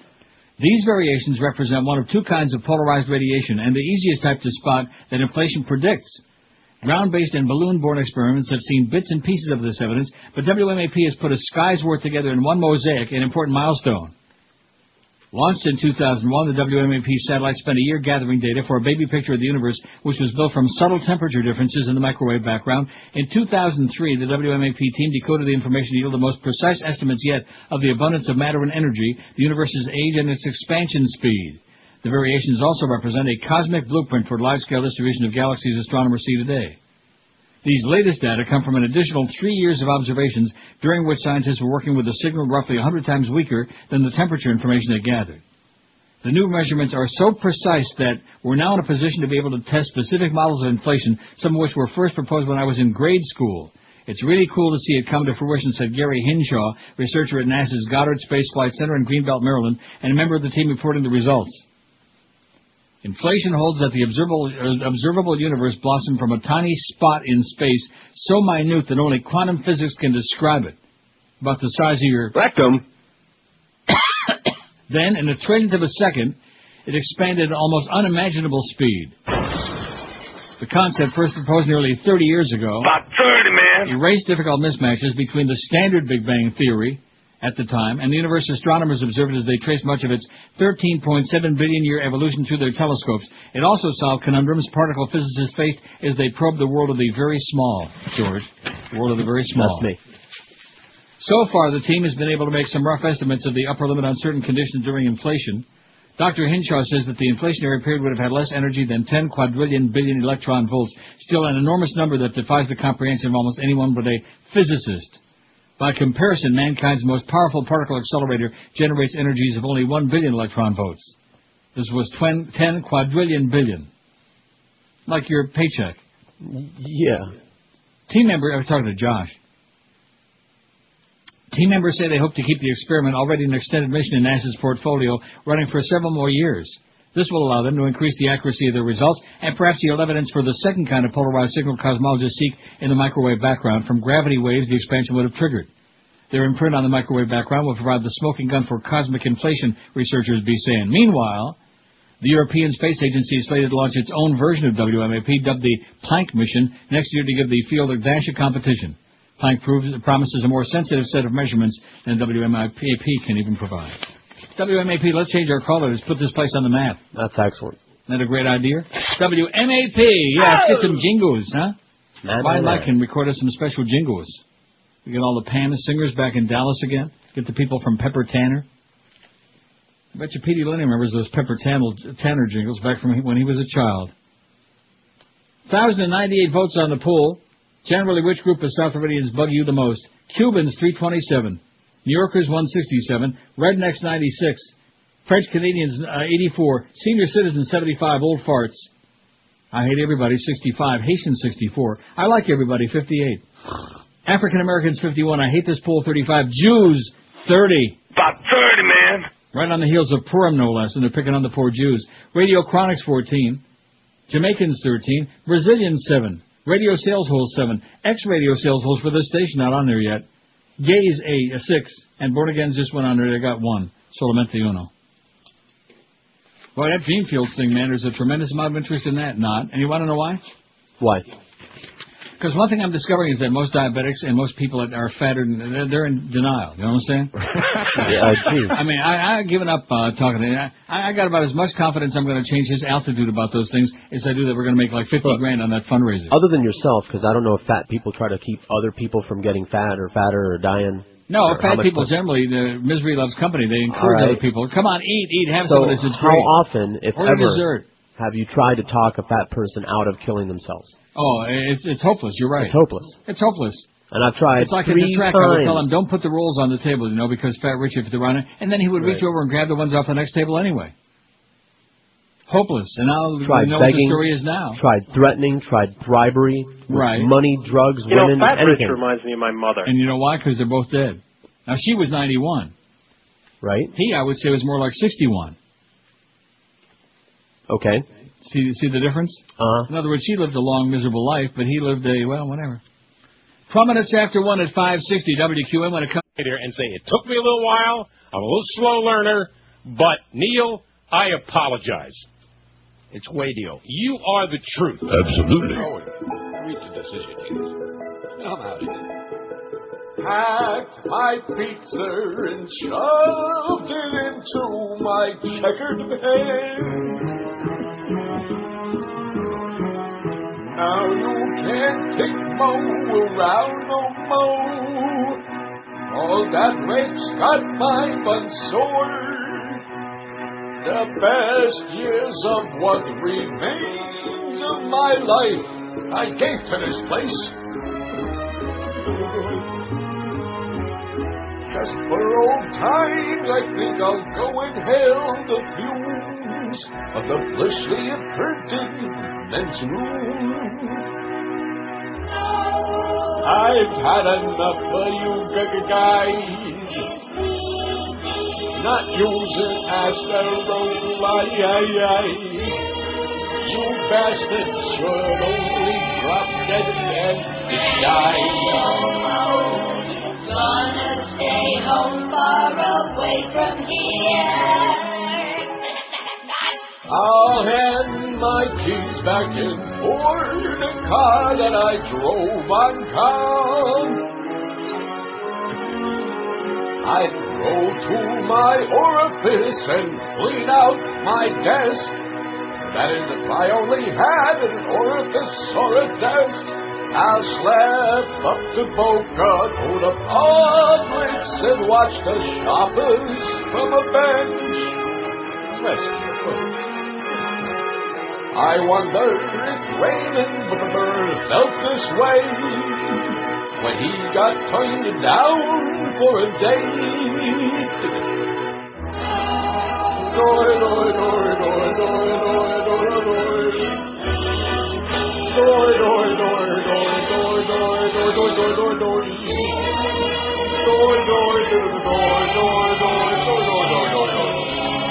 leaving here, but you sport hole queers ain't going to last of me.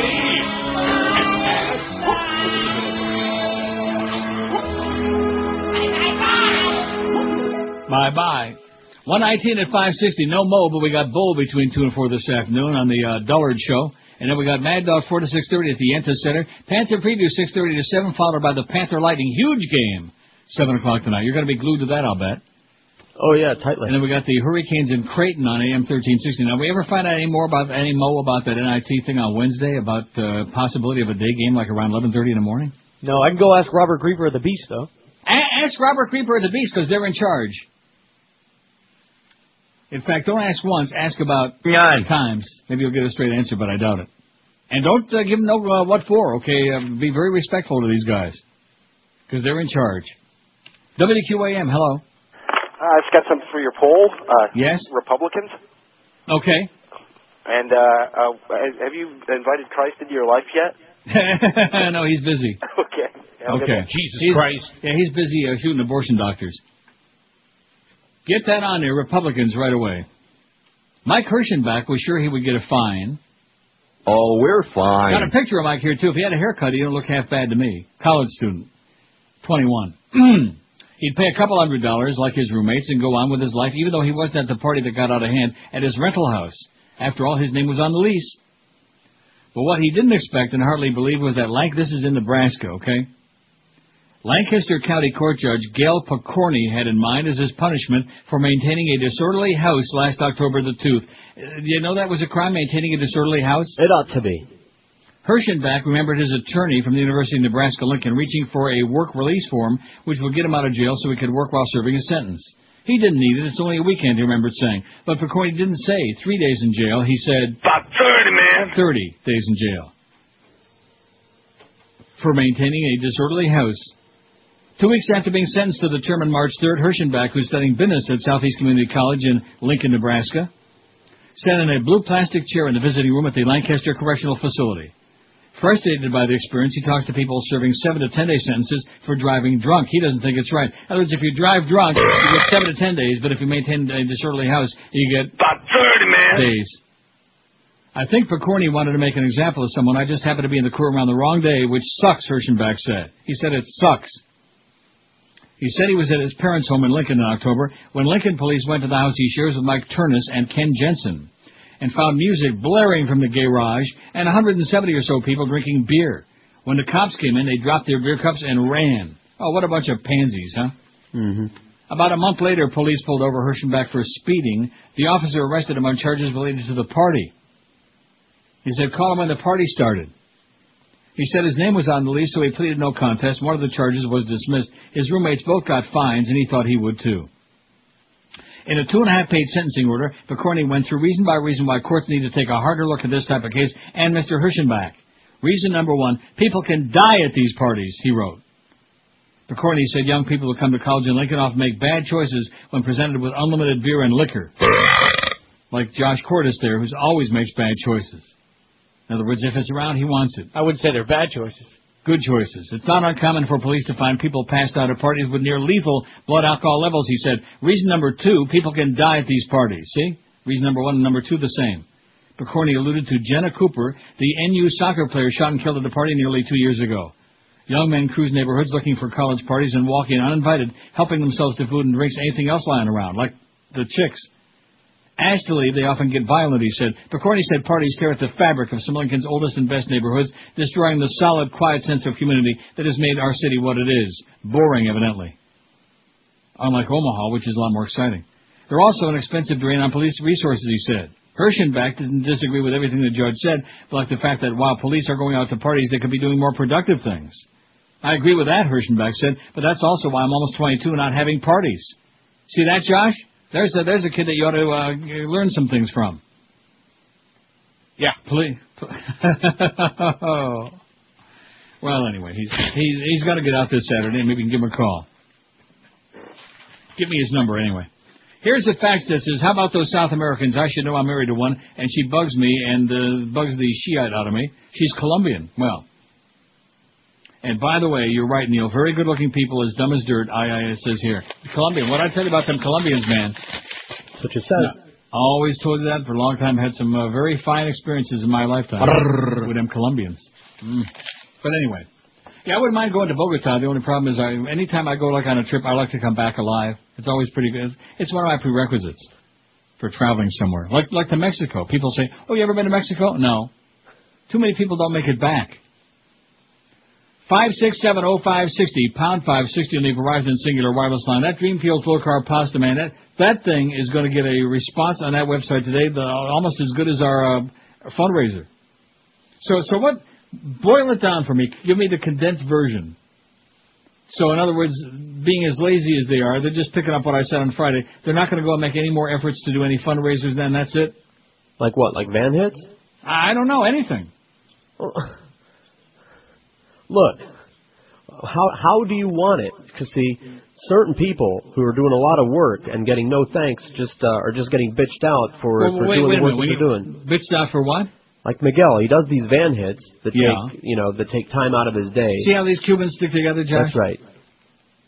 Do you want to do van hits or don't? Absolutely not. Then that's it. Then you got your wish. So what are you bitching about? I'm not bitching. I just would like to know what's going on. That's all. I'm not bitching. What you wanted is what's going on. Nothing. And that's the way all of us like it. Right, exactly, including me. I'm not bitching in the least bit. I'd just like to make it to 20 grand so we can just get it over with. In fact, with what we got over the weekend on the internet, maybe we got it to 20 grand. I'd just like to make it to 2 o'clock. Oh, no sweat. And he's still talking, by the way. Thought you might be getting there. You are going to like him or else. No, no chance. They can put him on for 7 hours a day, and the more they put him on, the lower his numbers go. Because it's a reminder of what he's all about. And it's a reminder of how he is. The two Ds, baby, dumb and dangerous. I'll tell you what else D stands for. This is a good thing. Dry concept, did you know? Thank you, baby.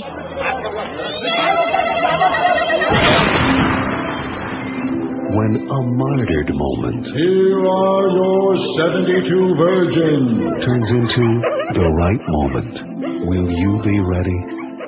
You can be with Ciala, the only ED tablet that works for up to 36 hours or 72 virgins, whichever comes first. Ciala should be taken prior to detonation. Side effects include muscle aches and being dead. In the event of an erection lasting more than 4 hours, have at it again with the first virgin you deflowered, although at that point, she'll no longer be a virgin. I asked my mullah about Ciala. Shouldn't you? Individual results may vary, and there's a distinct chance you'll go straight to hell for killing innocent people, and that this whole 72 virgin thing is a sham devised to trick you into doing something indescribably evil. Ciala, I'm ready. Well, guess what I just found? What? Chef's quitting controversy. Here's a new story about Isaac Hayes and South Park. And I'm printing it out right now, okay? Can you handle it? Well, while we're waiting for that to come out. There is an interconnectedness today that affects our economy. Right, no question about it. That's why we're like mortgaging the next 4,000 years.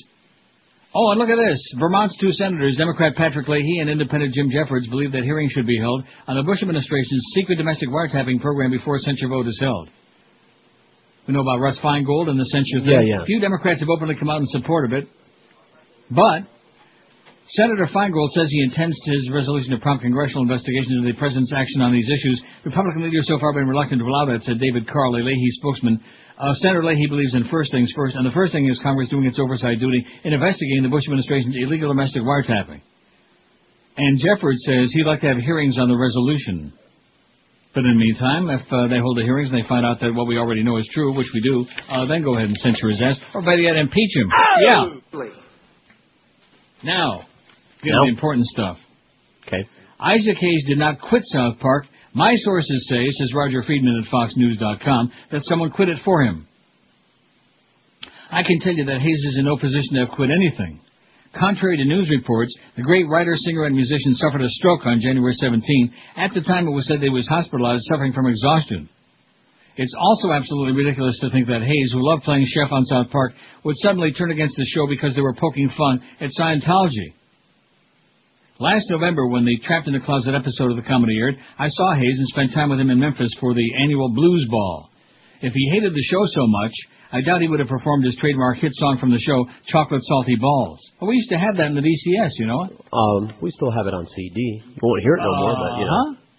Oh, dang. Go play it. John O'Shalady will call up. You'll all bent out of shape. He tossed the song in the middle of one of his less salacious hits and got the whole audience in the Memphis Pyramid to sing along. I can tell you Hayes was very pleased with himself, was in a great mood, and has always loved his fans coming up and asking him about Chef. As recently as early January, before his stroke, Hayes defended the South Park raid in an interview with the AV Club, the serious side of the satirical newspaper, The Onion. And it goes on with the interview here. It goes on and on and on and on. I feel so much better now. Well, not about the stroke. Meanwhile, Hayes did not suffer paralysis, but the mild stroke may have affected his speech and memory. He's been having home therapy since it happened. That certainly begs the question of who issued the statement that Hayes was quitting South Park because it mocked Scientology 4 months ago. If it wasn't Hayes, who would have done such a thing? Oh, God! Meantime, Tom Cruise may have gotten Comedy Central to pull its repeat of South Park Scientology spoof last week, but the result is that it's all over the web. You can see it for yourself free at youtube.com. That's Y-O-U-T-U-B-E, youtube.com. That's right. Not only that, the Comedy Central website has 4 clips from the 21-minute show. It also says that Trapped in the Closet will air this Wednesday at 10 p.m., which that's not correct. Oh, well, what's the date on that story? The date is today. Okay, then let's see if it airs this Wednesday again. at 10 p.m. We'll check it. Josh is going to look at the listings to see if it's listed.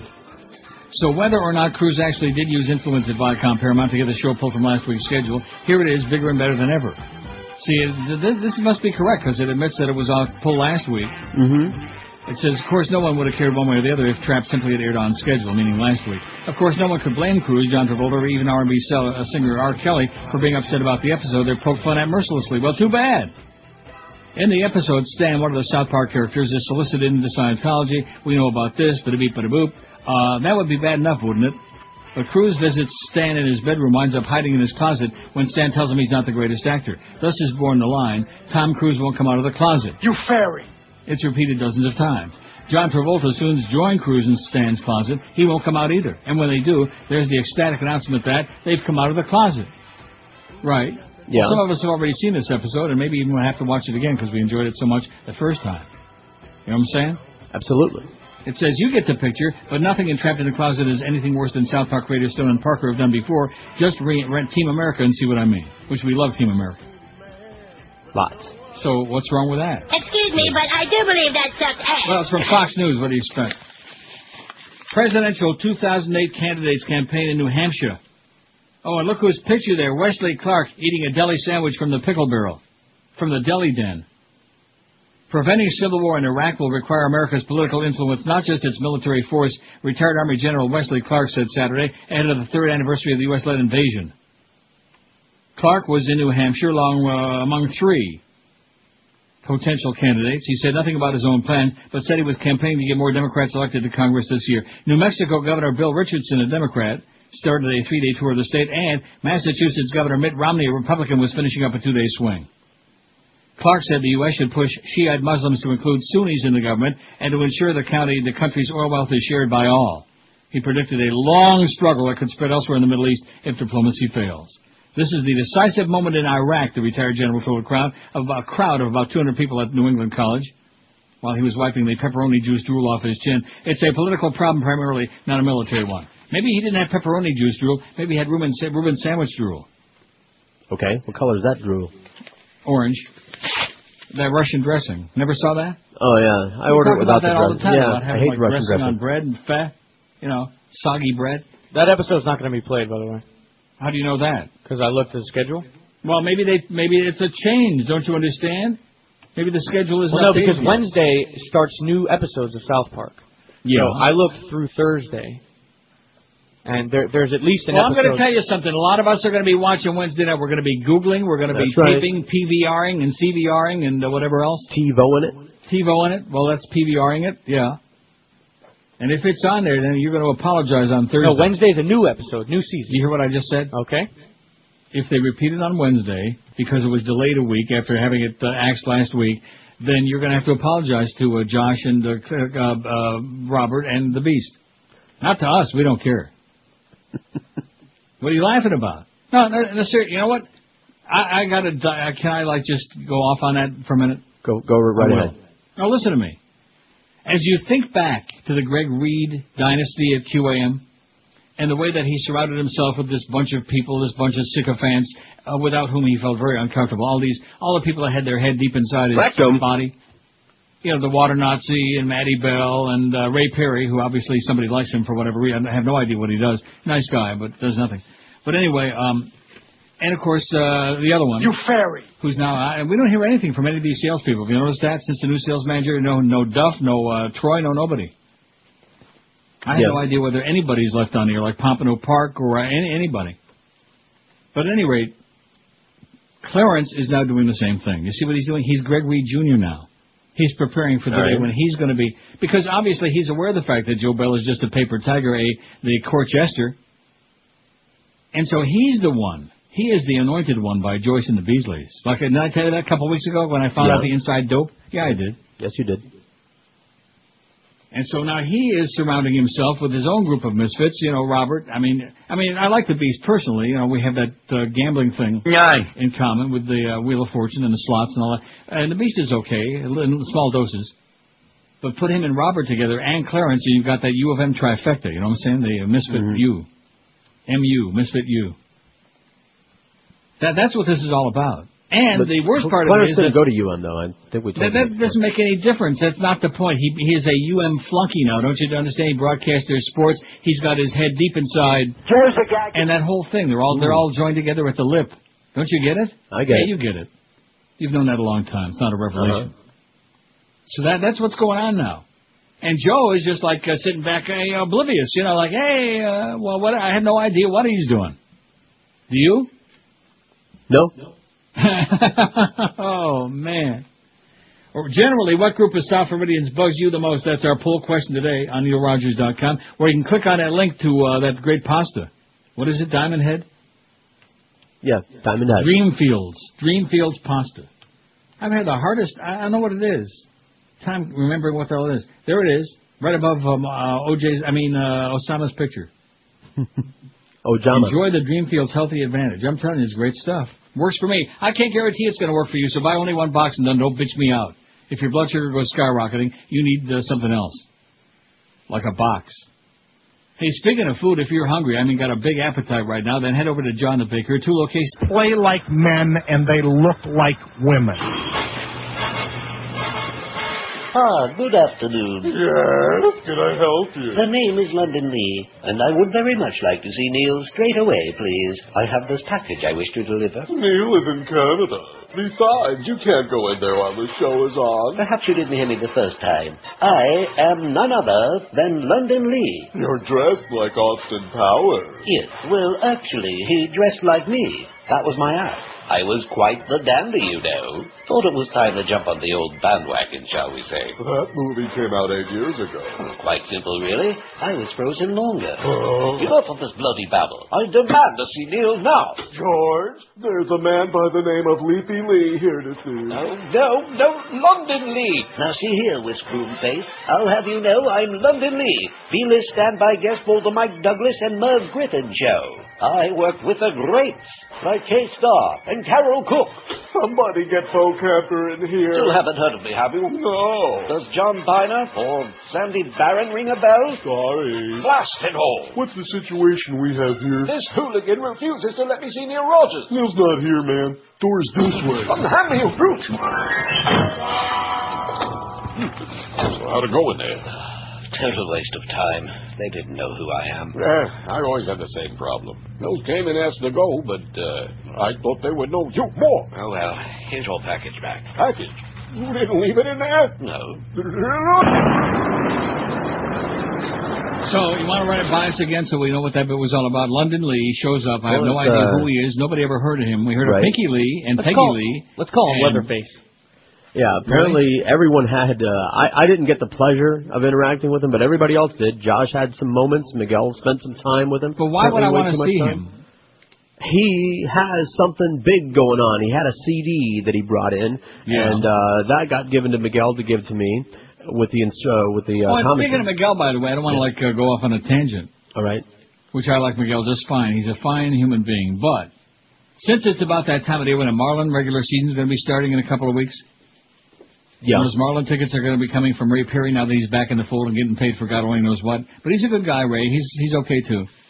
I don't want anybody, like, cherry-picking and going through and picking out a bunch of tickets because I'm not going to be there before I get my hands on them. Okay. A bunch of tickets. No problem. You know exactly what where my house is, the address. It can be mailed there. You can take them out, whatever you want, you know. All right. We will get them. Because I've had very loud and vociferous complaints, and rightfully so, from my household about the fact that last year when the tickets arrived, like, all the good stuff was already gone. Well, none of that would happen if there hadn't been a consent at some point somewhere.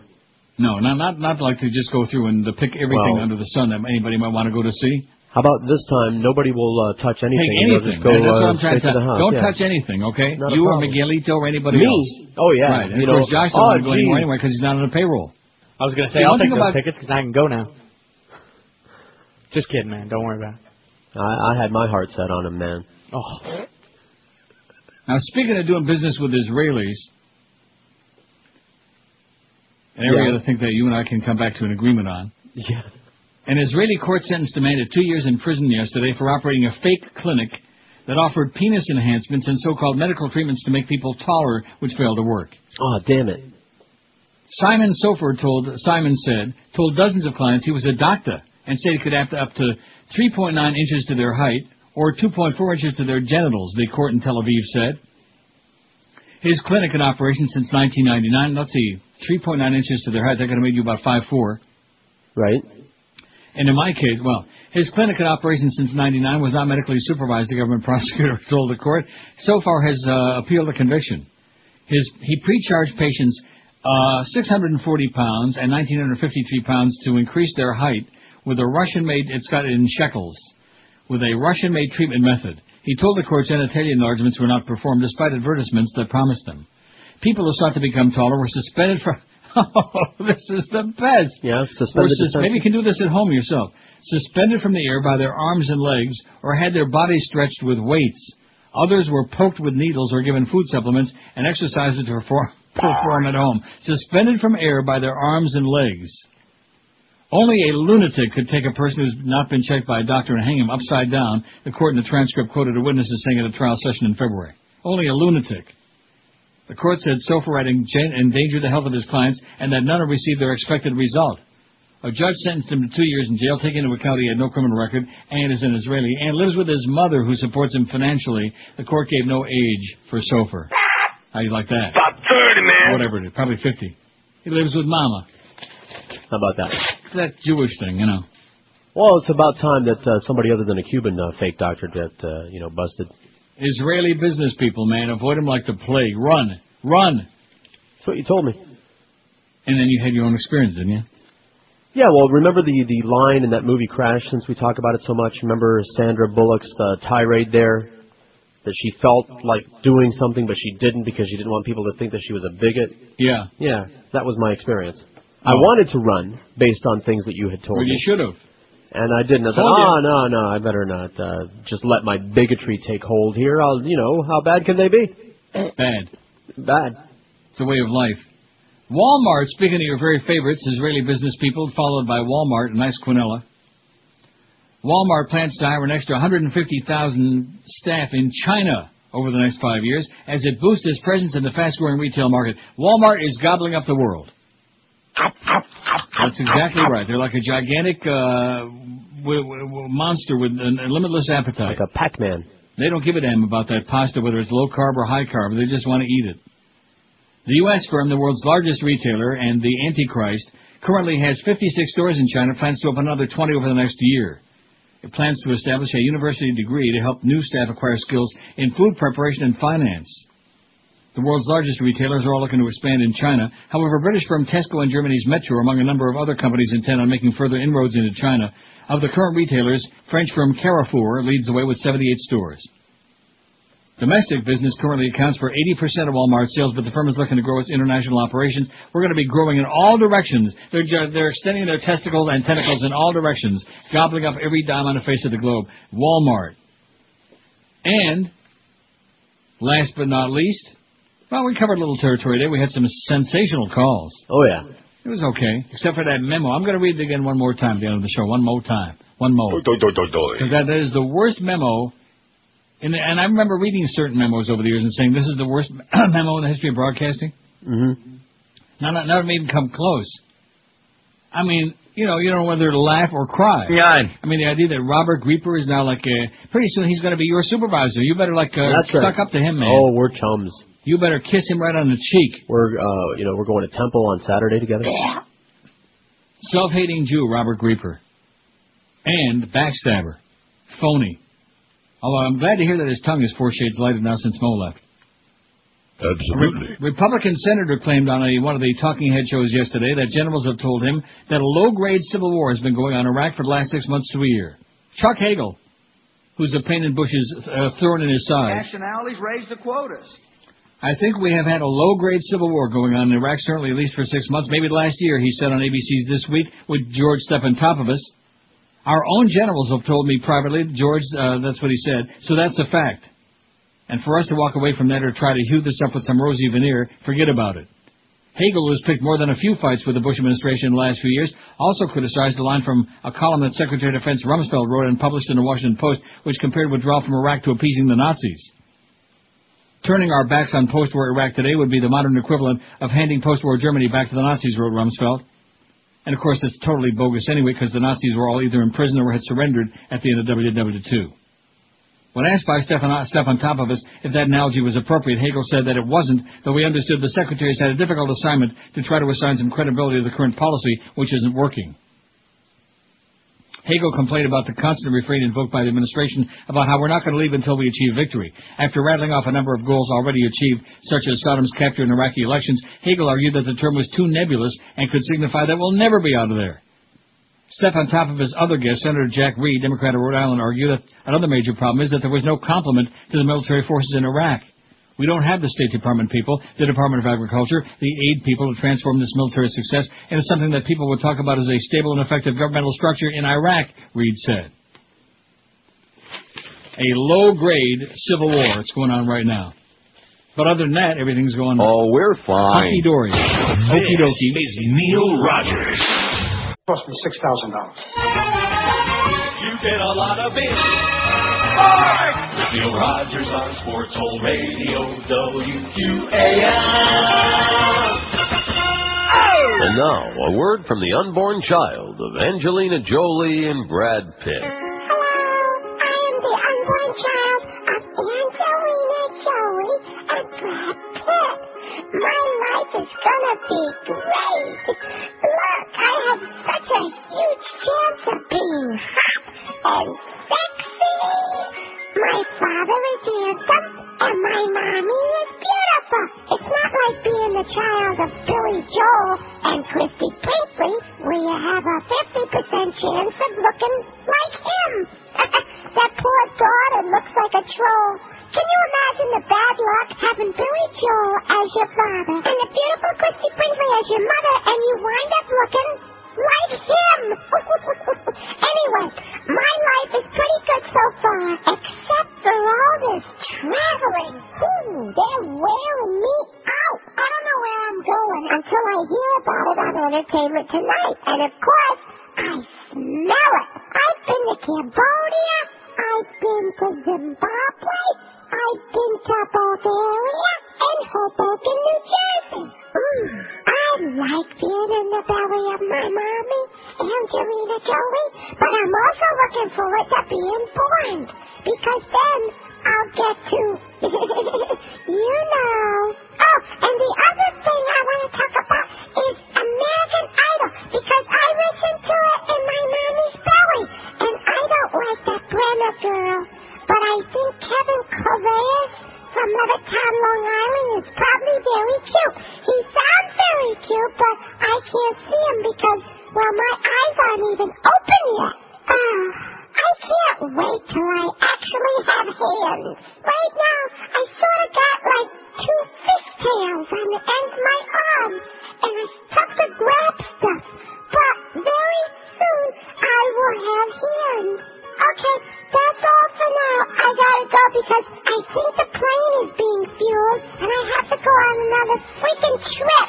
Bye-bye. You have just witnessed an official pre-birth monologue from the unborn baby of Angelina Jolie and Brad Pitt. And by the way, you're all welcome for the fact that I saved you from any stories about Brangelina with all weekend long and all over the internet. Wedding that never took place and oh, who cares already? Jeez. Or get a life. I have no life. Anyway, here's speaking of I have no life. How many times should we read this every day? None. Memorandum from our program director, Josh Darrow, a.k.a. Clarence, the worst memo in the history of the business. Carbon copy to General Manager Joe Bell, by the way, and everybody, all QM employees, Ray, Beast, and Grieper. Remember the prisoner? He was number 6. Grieper is number... Right. 9. Uh-huh. Well, according to that memo, he's number 2. Oh, yeah, you can say that again. I've always said that. Can't you smell it? Clarence says, I've enlisted Brian London and Robert Grieper to assist me in running the WQM programming department. If they ask you for something, please comply. That was funny. They're communicating decisions I have made and goals that I have for the radio station. They are my flunkies. They are my underlings. They are my spies. Please consider that when they contact you, and if any issues arise, please handle them respectfully and professionally. Oh, brother.